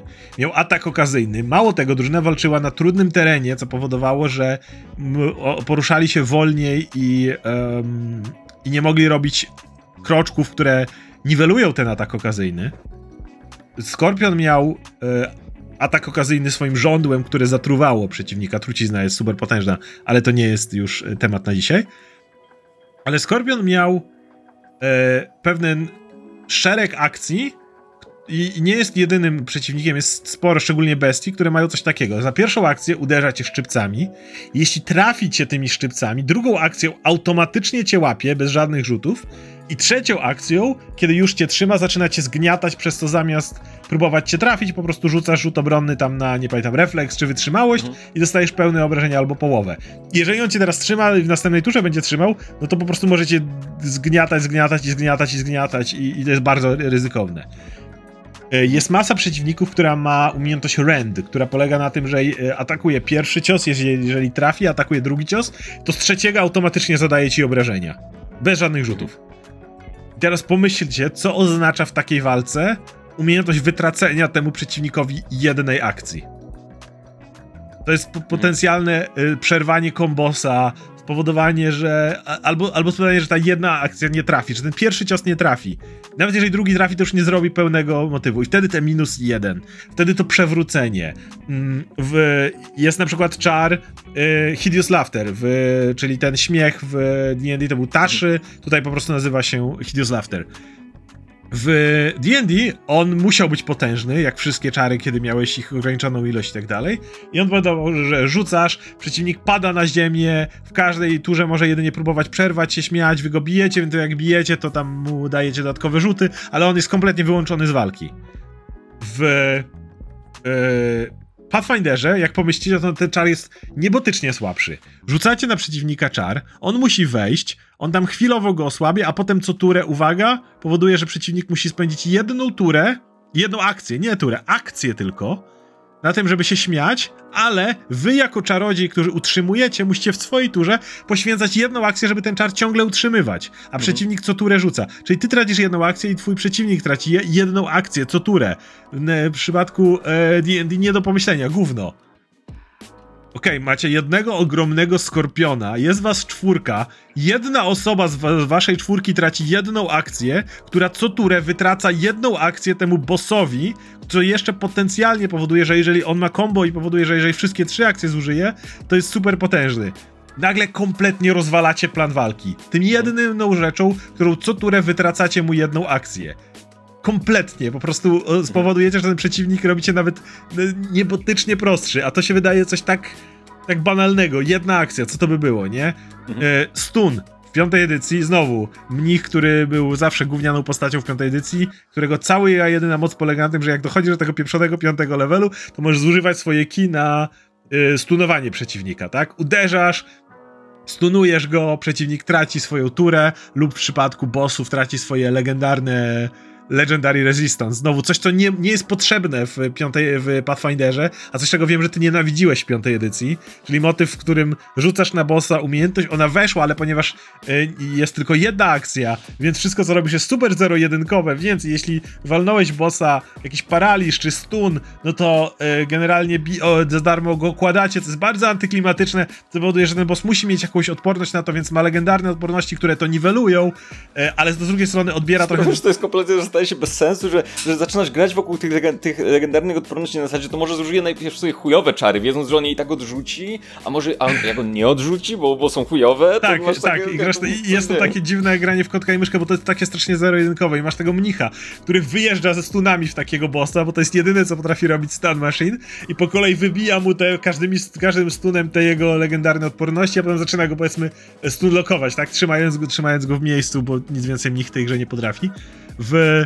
E, w Pathfinderze na przykład, mnich swoim gradem ciosów, bez żadnych zużywania żadnych zasobów, jeżeli trafi przeciwnika, on robi rzut obronny i jeśli się ten rzut sfailuje, dostaje stuna. Co turę. Bez żadnych absolutnie zużywania zasobów. Ale czym jest stun w y, Pathfinderze? A stun jest po prostu tym, że jak zaczynasz swoją turę, to nie możesz się w żaden sposób ruszyć, nie możesz używać swoich akcji, dopóki nie zużyjesz jednej akcji na każdy poziom stuna, który masz wbity. I de facto taki mnich każdym y, co turę potencjalnie wytraca akcję przeciwnikowi. Znowu, system trzech akcji powoduje, że boss, który traci jedną akcję, jest. Po pierwsze, mnich, który go zestunował i wytracił mu jedną akcję, czuje się jak badass, czuje się jak największy pro, bo właśnie ograniczył y, ruchy bossa o jedną trzecią, ale że się misz gry nie siedzi tak. No bossa zrobiłem, no, no zastunowaliście go, no i zabiliście, no, boss. Wiel wielki boss, no, działał, fajny, nie? Fajna akcja, nie? Bo, bo masz ten właśnie graduacyjny system, w którym to, ta, ta jedna rzecz, którą zrobiłeś, to odebranie tej jednej drobnej akcji, daje satysfakcję jakby obu stronom. Zarówno mistrz gry czuje, że zrobił bossa, który cały czas pokazuje swoje możliwości, jak i gracz czuje się, że właśnie zrobił nieźle go u, u, usadził, nie? Zrobił coś, co spowodowało, że bardzo ograniczył jego ruch i to jest idealne miejsce. Mało rzeczy kosztuje trzy akcje, nie? Są, są pewne czary, czy jakieś takie specjalne rzeczy, ale to raczej jest, raczej Rzadko. najmniej rzeczy chyba kosztuje trzy akcje, nie? Co sprawia, że jeżeli masz tego bossa, któremu zabierzesz tą jedną akcję, to jakby on nadal będzie mógł prawdopodobnie robić większość rzeczy, które potrafi Tak. robić. Będzie mógł rzucać czary i tak dalej, ale, ale będzie musiał bardzo się zastanowić, no bo jak rzuci czar, to już się nie ruszy, tak? A, albo nie, ale, ale E, może nie ma tego kombosa, który wymaga, że musisz Albo, uderzyć, albo złapać, a potem kombosa, zgnieść. Tak już jest, jest dość mocno ograniczony, ale nie jest to tak bardzo zero-jedynkowe. To działa zresztą w obie strony. Jeżeli coś nam zabierze jakimś cudem akcję, albo nam zabierze, albo po prostu. Przewróciłeś się i musisz wiem, wstać. Odsunięcie się, przewrócisz się, albo musisz y, odsunąć się jakoś od przeciwnika, cokolwiek. To, to, to, to, to nie masz tego takiego poczucia, że okej, no jestem łucznikiem, odsunąłem się od przeciwników. To tyle. Mam nadzieję, że się nie przesuną z powrotem. To na razie kończę swoją tą. To działa też świetnie w ten sposób i widzę, że już w e, piątej edycji też na to, to zauważyli i tam dodali ten efekt, nie pamiętam jak, jak on się nazywał, w tej jeszcze, co się nazywało One D&D przez chwilę, że możesz w swojej turze zrobić tylko akcję, ale nie bonusową akcję albo nie ruch, nie pamiętam, było coś takiego, że ogranicza ci te pole manewru, nie? Bo, bo odkryli, e, shocking, że jeżeli masz efekty, które kompletnie e, de facto pomijają kolejkę czyjąś, to jest to. y, Jeżeli zrobiłeś to bossowi, no to wow, fajnie, boss stoi, nic nie robi, różnego bije, a z kolei Mhm. gracz czuje się jak gówno. O, dostałem paraliż. Moja tura. No to teraz będę robił nic. Super, nie mogę robię nic, zareagować, fajnie, nie? nie? Nie macie, tak? Na chwilę. Nie możesz nic z tym zrobić absolutnie, Tak. tak? Jest... Tak, czy, czy stun, czy cokolwiek, nie? Natomiast w momencie, w którym właśnie mamy trzy akcje. Te różne rzeczy staramy się rozłożyć na zasadzie właśnie, okej, okay, gracz dostał coś, co straciło mu jedną akcję okay, w dalszym ciągu jest skuteczny, ale, ale czu, poczuł, że coś go tam unieruchomiło, coś go w jakiś sposób zatrzymało. I tak samo w stosunku do bossa. Wręcz to, wręcz to do pewnego stopnia jest ciekawe wyzwanie, tak? Bo nagle musisz się trochę inaczej grać. Musisz myśleć, okej, okay, Ale grać, a nie stać w miejscu. Było, wiesz. Ale, ale cały czas podejmujesz decyzje. I za, zarówno boss, jak i gracz. Cały czas musicie podejmować decyzje. I przez to gra wcale na, na pierwszy oka możesz powiedzieć, że właśnie okej, okay, to najbardziej opłacalne jest, żebym rzucił ten czar, uderzył w ten sposób i tak dalej. Ale jak nagle wrzucasz w to ten cały harmider teraz straconych akcji, wiesz, jakieś tam rzeczy, które tutaj to, to ci uwalają, tamto, to zmieniają, ktoś się może ruszać, ktoś nie, to nagle się okazuje, że nie ma takiej opcji, żebyś ty w kółko robił to samo. Nie ma takiej opcji, żebyś powtarzał swoją jakąś rotację czy coś takiego, bo ona działa tylko pod warunkiem, że przeciwnik jest kół, którą możesz bić i nic więcej się nie dzieje. I wtedy pewnie, jeżeli przeciwnik się nie rusza i wiem, że wiele osób jak czyta to i gra w D&D, to właśnie takie myśli, okej, okay, to moja najbardziej opłacalna rotacja jest taka i robię w kółko to samo. To, Inta, uderzenie, na przykład. E, no tak, dobrze, tak. to pod, pod, warunkiem, że przeciwnik w tym momencie nie chwyci cię, nie odrzuci, nie użyje trudnego terenu do tego, żebyś nie mógł się ruszyć, a waląc cię atakiem okazyjnym, a jednocześnie gdzieś tam właśnie odbierając ci jedną z tych akcji, czy coś takiego, nie? Wiesz, jakie jest moje skojarzenie? Ja, to, to jest mój cykl w tym, w naszych filmach, bardzo dalekie skojarzenie z dupy. Gry MOBA. Okay. Wiele osób, jak siada do gier MOBA, to ma takie wrażenie, ok, mam cztery przyciski, trzy przyciski często w mm -hmm. ten i mogę zrobić trzy rzeczy i one mają jakąś optymalną rotację. Tak. Ale, i, i generalnie ludzie na przykład jak się dają do gier MOBA i na przykład wcześniej grali w Diablo albo coś takiego, mają, okej, okay, te gry są mało dynamiczne, tych skilli jest mało.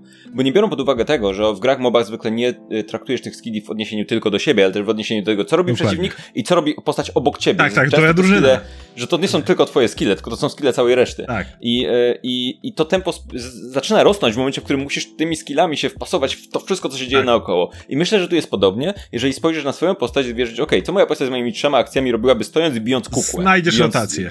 To znajdziesz rotację, okej, okay, tak? Ale jak bierzesz pod uwagę to, że dookoła są że raz, że przeciwnicy robią rzeczy, ale że twoja drużyna robi rzeczy i często tej drużynie trzeba nagle pomóc, trzeba, nagle musisz, okej, okay, nie mogę tego, tego zrobić, bo to, bo to będzie samolubne, to nie jest dobry pomysł yy, generalnie, bo, bo nagle się okazuje, że drużyna na tym straci, tak? A potem, jak, jak drużyna straci, no to, to, nie, to, nie, to nie wygracie i w końcu ty też się złożysz, nie? Mhm. Tak, tak, więc, więc yy, to, to jest ciekawe, że na, nawet biorąc pod uwagę, na, nawet biorąc pod uwagę takie krzywe granie w rodzaju minimaksujemy, tak, próbujemy wybrać optymalną y, akcję w danym momencie dla drużyny, tak? Y, co zwykle, jakby sami mówimy, że zwykle w graniu RPG, w RPG jednak wpływa na ciebie charakter postaci, tak. sytuacja, jej słabości, różne, różne rzeczy. Okej, okay, ale powiedzmy, że gramy w taki bardzo minimakserski, taktyczny sposób. Na chwilę. To bardzo często w Pathfinderze robienie rzeczy dla innych, wspieranie innych w jakiś sposób, nie tylko postacią supportową, jest tą rzeczą właśnie. I często jest tak, że myślenie o tym jako, ok, to jest moja rotacja, i jasne, możesz zrobić swoją rotację pod tytułem zrobić fintę, uderzyć przeciwnika i podnieść tarczę, tylko że może się okazać za chwilę, że ta rotacja jest y, ty, tylko w sytuacji właśnie stoję i biję yy, training dummy, on cię, to tylko on wtedy jest tego, on cię, to, bo nagle się okazuje, że to działało. w sytuacji faktycznej walki i faktycznie przeciwni, yy, towarzyszy wokół, nagle się okazuje, że to nie jest najlepsza rzecz do zrobienia, wręcz jest słaba generalnie, bo nagle się okazuje, że okej, okay, jakby podnosisz tą tarczę, ale tu twój kolega umiera, jakby to przestań podnosić tarczę, zrób coś, żeby go ochronić, nie? Cokolwiek. To jest przyzwyczajenie z D&D niestety, gdzie właśnie w D&D generalnie miałeś jedną optymalną rzecz, która polegała na tym, że stałeś pewnie i atakowałeś poza naprawdę mikrosytuacjami. I wiem, że jak ludzie właśnie przechodzą do Pathfinder Pathfindera, to często mają to takie wrażenie, tak, to będzie jedyna rzecz, jaką mogę zrobić. To będzie ta jedna rotacja, którą mogę wykonać. Ale gwarantuję wam, a my chwilę już pograliśmy, że pierwszy moment, w którym cokolwiek się takiego dzieje, to, to może się kompletnie rozwalić. Ale jeszcze, zahaczając jeszcze o mopki, uwielbiam motyw z y, Abomination Vault, mikrospoiler do pierwszego poziomu, jeżeli ktoś będzie to prowadził, gdzie drużyna trafia do sali, gdzie jest boss tam takich fejów, które siedzą. To jest taki fej, który siedzi sobie na takim tronie, który zrobił i ten tron jest dla niego super ważny.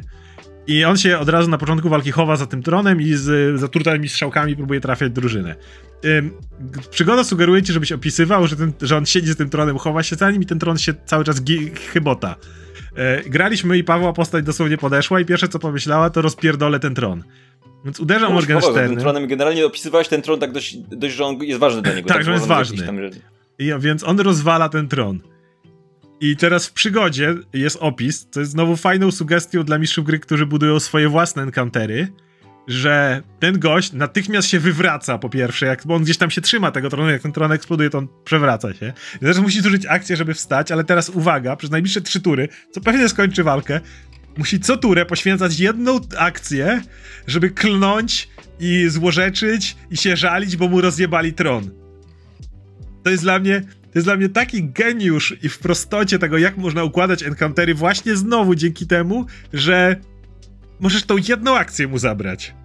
Mhm. I, I to jest coś takiego, że twoja postać czuje się, że zrobiła coś zajebistego, nie? Tak, Trafiła tak, go tak, w słaby punkt. Wy, wy, wykluczyła mu jakąś fajną rzecz. On dalej walczy, dalej robi coś, ale to też buduje narrację. To tak jak często mówimy o tym, yy, to narracja, a walka. Właśnie ten system często buduje narracyjne elementy. Właśnie coś takiego. Bo możesz teraz zbudować przeciwnika. Drużyna go poznała w ten sposób, yy, tam on cię może poddać i może z nim pogadać, ale u nas drużyna go zabiła. Więc drużyna znała go tylko i wyłącznie z tego, że weszła, porozmawiała z nim 5 sekund i porozmawiała. Ale już taką głupią pierdołu to nadało mu jakiś minimalny charakter Mhm. bo wiedziałeś, że to jest chłop, który siedział na. Yy, rządził swoimi małymi gremlinami i że siedział i był próżny ewidentnie, bo zrobili mu jakiś tron z kości, błota i patyków i to, była jego, to był jego symbol władzy. I wiesz, że on, on był dla niego skuteczny, nie? I znowu e, lore, mechanika, wpływ graczy, e, mimo tego, że to walka i bezpośredni efekt w świecie i w czasie walki tego, że rozwaliłeś mu ten głupi tron i on teraz traci. Nie wyobrażam sobie znowu, jak musiałbyś znowu myśleć, jakieś statusy dawać, jakieś rzeczy. A to, że możesz odebrać jedną akcję i, i jeszcze dodać tę tę zabawną rzecz, że gość po prostu klnie co turę za, za jedną akcję i mówi, że ją zużywa. Wszyscy się przy tym lepiej bawią, wszystkich to bawi, wszyscy się śmieją przy tym i tak dalej, bo rozwaliście tron i, i gość traci jedną akcję co turę. Mówię, y, mówiliśmy w całym tym odcinku, jak, jak, jak, jak wszystkie rzeczy, które można za to robić, ale chyba ostatecznie dla mnie właśnie najlepszym, y, który jakby bierze pod uwagę wszystko to, o czym mówiliśmy, to jest to, że dzięki temu y, nie jest wszystko zero-jedynkowe. To jest ta właśnie największa zaleta trzech akcji, że możesz je kompletnie podzielić. Nie wyszło ci to, to może wyszło ci co innego. Straciłeś jedną akcję, ca cały czas masz dwie. Odebraliście bossowi jedną akcję, zrobiliście coś super, on ma cały czas dwie. Rzuciłeś na kogoś hejsta, albo y, to dzięki temu ta osoba ma czwartą akcję w turze. Co prawda może użyć tylko do ruchu i ataku, ale to znaczy, że rusza się za darmo, dodatkowo, dodatkowo. Jeżeli ktoś jest łucznikiem albo czarodziejem, to za darmo non-stop się odsuwa i znowu dostajesz tą jedną rzecz, a nie jak hej, hejs, który daje ci drugi z dwóch ataków. W sensie pierwszy to dodaje ci jeszcze jeden atak, czyli podwaja twoją... Te, ta, ta, ten brak zero-jedynkowości, o którym pogadamy sobie przy innej, e, już przy innym materiale, bo on nie dotyczy aż tak bardzo trzech akcji, jak na przykład jak działają czary, jak Savor Sack działa, jak działa budowanie encounterów i tak dalej, to już w innych materiałach pogadamy, ale on się zaczyna w tym miejscu. I, i, i, da, i on wpływa właśnie na, dlatego musieliśmy od tego zacząć i zacząć ten materiał jako pierwszy od tych trzech akcji, bo to będzie e, procentowało we wszystkich innych systemach, dzięki którym e, mistrzowi gry łatwiej budować spotkania, walka jest bardziej satysfakcjonująca i tak dalej, i tak dalej. Wydaje mi się, że to wszystko wychodzi tutaj. Czyli nie masz e, okej, akcja, nie akcja, nie, nie, nie. Dzielimy to i z tego różne elementy dają satysfakcję zarówno mistrzowi gry, jak i graczom. Tak, to jest, to jest, mm, jest, jest na przykład, są takie rzeczy, które generalnie wpływają na to wszystko. Pamiętam, że to jest coś, czego nie mam akurat, ale wiem, że rozważałem dość mocno taką umiejętność e, wojownika, która nazywa się szarża, że możesz użyć swoje dwie akcje do wykonania dwóch ruchów i I jeszcze zaatakowania. zaatakowania, tak. Czyli de facto de facto zyskujesz dodatkową akcję w, tej, w tym bardzo konkretnym użyciu, jak potrzebujesz się bardzo ruszyć. Co dla wojownika, który ma obniżone, obniżoną prędkość ze względu na noszenie ciężkich zbroi, em, potrafi być bardzo istotne, istotne tak? To jakby dosłownie po, po, jakby neguje ci, tą wa- neguje ci do pewnego stopnia tą wadę, nie? Więc, więc jakby to są, jest więcej rzeczy. E, Ataki, te takie podwójne ataki bronią, dwoma, dwoma brońmi albo ataki mnicha i tak dalej, to są rzeczy, które generalnie pozwalają ci za dwie akcje zrobić jakąś sekwencję rzeczy, nie? E, Ale Generalnie mogłoby się wydawać, jeżeli ktoś, y, ktoś zaczyna oglądać nasze wideo i widzi, że ma ze dwie godziny czy coś tam, może, może się wydawać tak, że y, no okej, no trzy akcje, ile można mówić o trzech akcjach, nie? Jakby no, no są akcje, są trzy, jakby w D&D jest jedna, to po prostu robisz trzy razy więcej rzeczy. I to, to może się na papierze wydawać, że to jest ma, jakaś taka, to po prostu, okej, robisz trzy razy więcej rzeczy. Tymczasem to, na ile rzeczy to wpływa, jak bardzo to ma to, to jakby jest jak te kostki domina yy, coraz większe w, w, z mema. Jak, na, na jak wiele rzeczy yy, to wpływa w ramach, w obrębie całej tej gry, tak? Trzy akcje sprawiają, że Y, zaczynasz myśleć o nieoczywistych rzeczach, nie tylko ataku, czy tam rzuceniu jakiegoś goszczaru, co więc to po pierwsze, więc, więc zaczynasz sięgać po te nieoczywiste akcje dodatkowe, które bardzo często stanowią wsparcie dla innych bardziej niż dla ciebie, więc zaczynasz traktować akcję jako zasób, ale nie tylko zasób twój w obrębie twojej tury, ale też zasób całej drużyny i zasób przeciwnika, na który możesz w jakiś sposób wpływać, tak? Więc mój zasób może wpłynąć na efektywność czyjegoś zasobu i zaczynasz myśleć wokół tego, a to sprawia, że ponieważ tutaj masz zasób, taki lokalny, krót, krótkoterminowy, to gra nie musi być tak bardzo obciążona tym zasobem długoterminowym jak piąta edycja, która musi ci, musi ci ograniczyć użycie rzeczy bardzo mocno w obrębie walk, czy długich odpoczynków, głównie dlatego, że, że jakby nie ma tego systemu w mikroskali. A tutaj ten system w mikroskali zastępuje bardzo dużo tamtych rzeczy, łącznie z takimi rzeczami jak wiesz, fokus i tak dalej. Tu nie chcę w to, w to wchodzić mocno, ale generalnie dużo mniej jest, dużo mniej ten system jest obciążony takim, okej, okay, zasób, zasób, zasób, nie? I tak dalej. To jest tak też bardzo ważne w e, kwestii tego, e, znowu, bo już, już mamy dwie godziny, więc nie będziemy się zagłębiać w kolejny temat, ale na przykład y, teraz rozważamy w różnych kampaniach y, taki specjalny wariant y, zasad, który nazywa się Free Archetype, gdzie postacie mogą dodać dodatkowy rozwój takiego na przykład akrobaty, aktora, czy coś takiego, który ma swoje specjalne umiejętności. I na początku, jak zobaczyłem go, to myślałem, ok, czyli de facto dajesz postaciom potężny, drugi, wiesz, one się robią super potężne, ale właśnie we wszystkie E, wszystkie wypowiedzi na forach, które znalazłem, mówią, że de facto to nie czyni postaci potężniejszych, co daje im troszeczkę więcej opcji.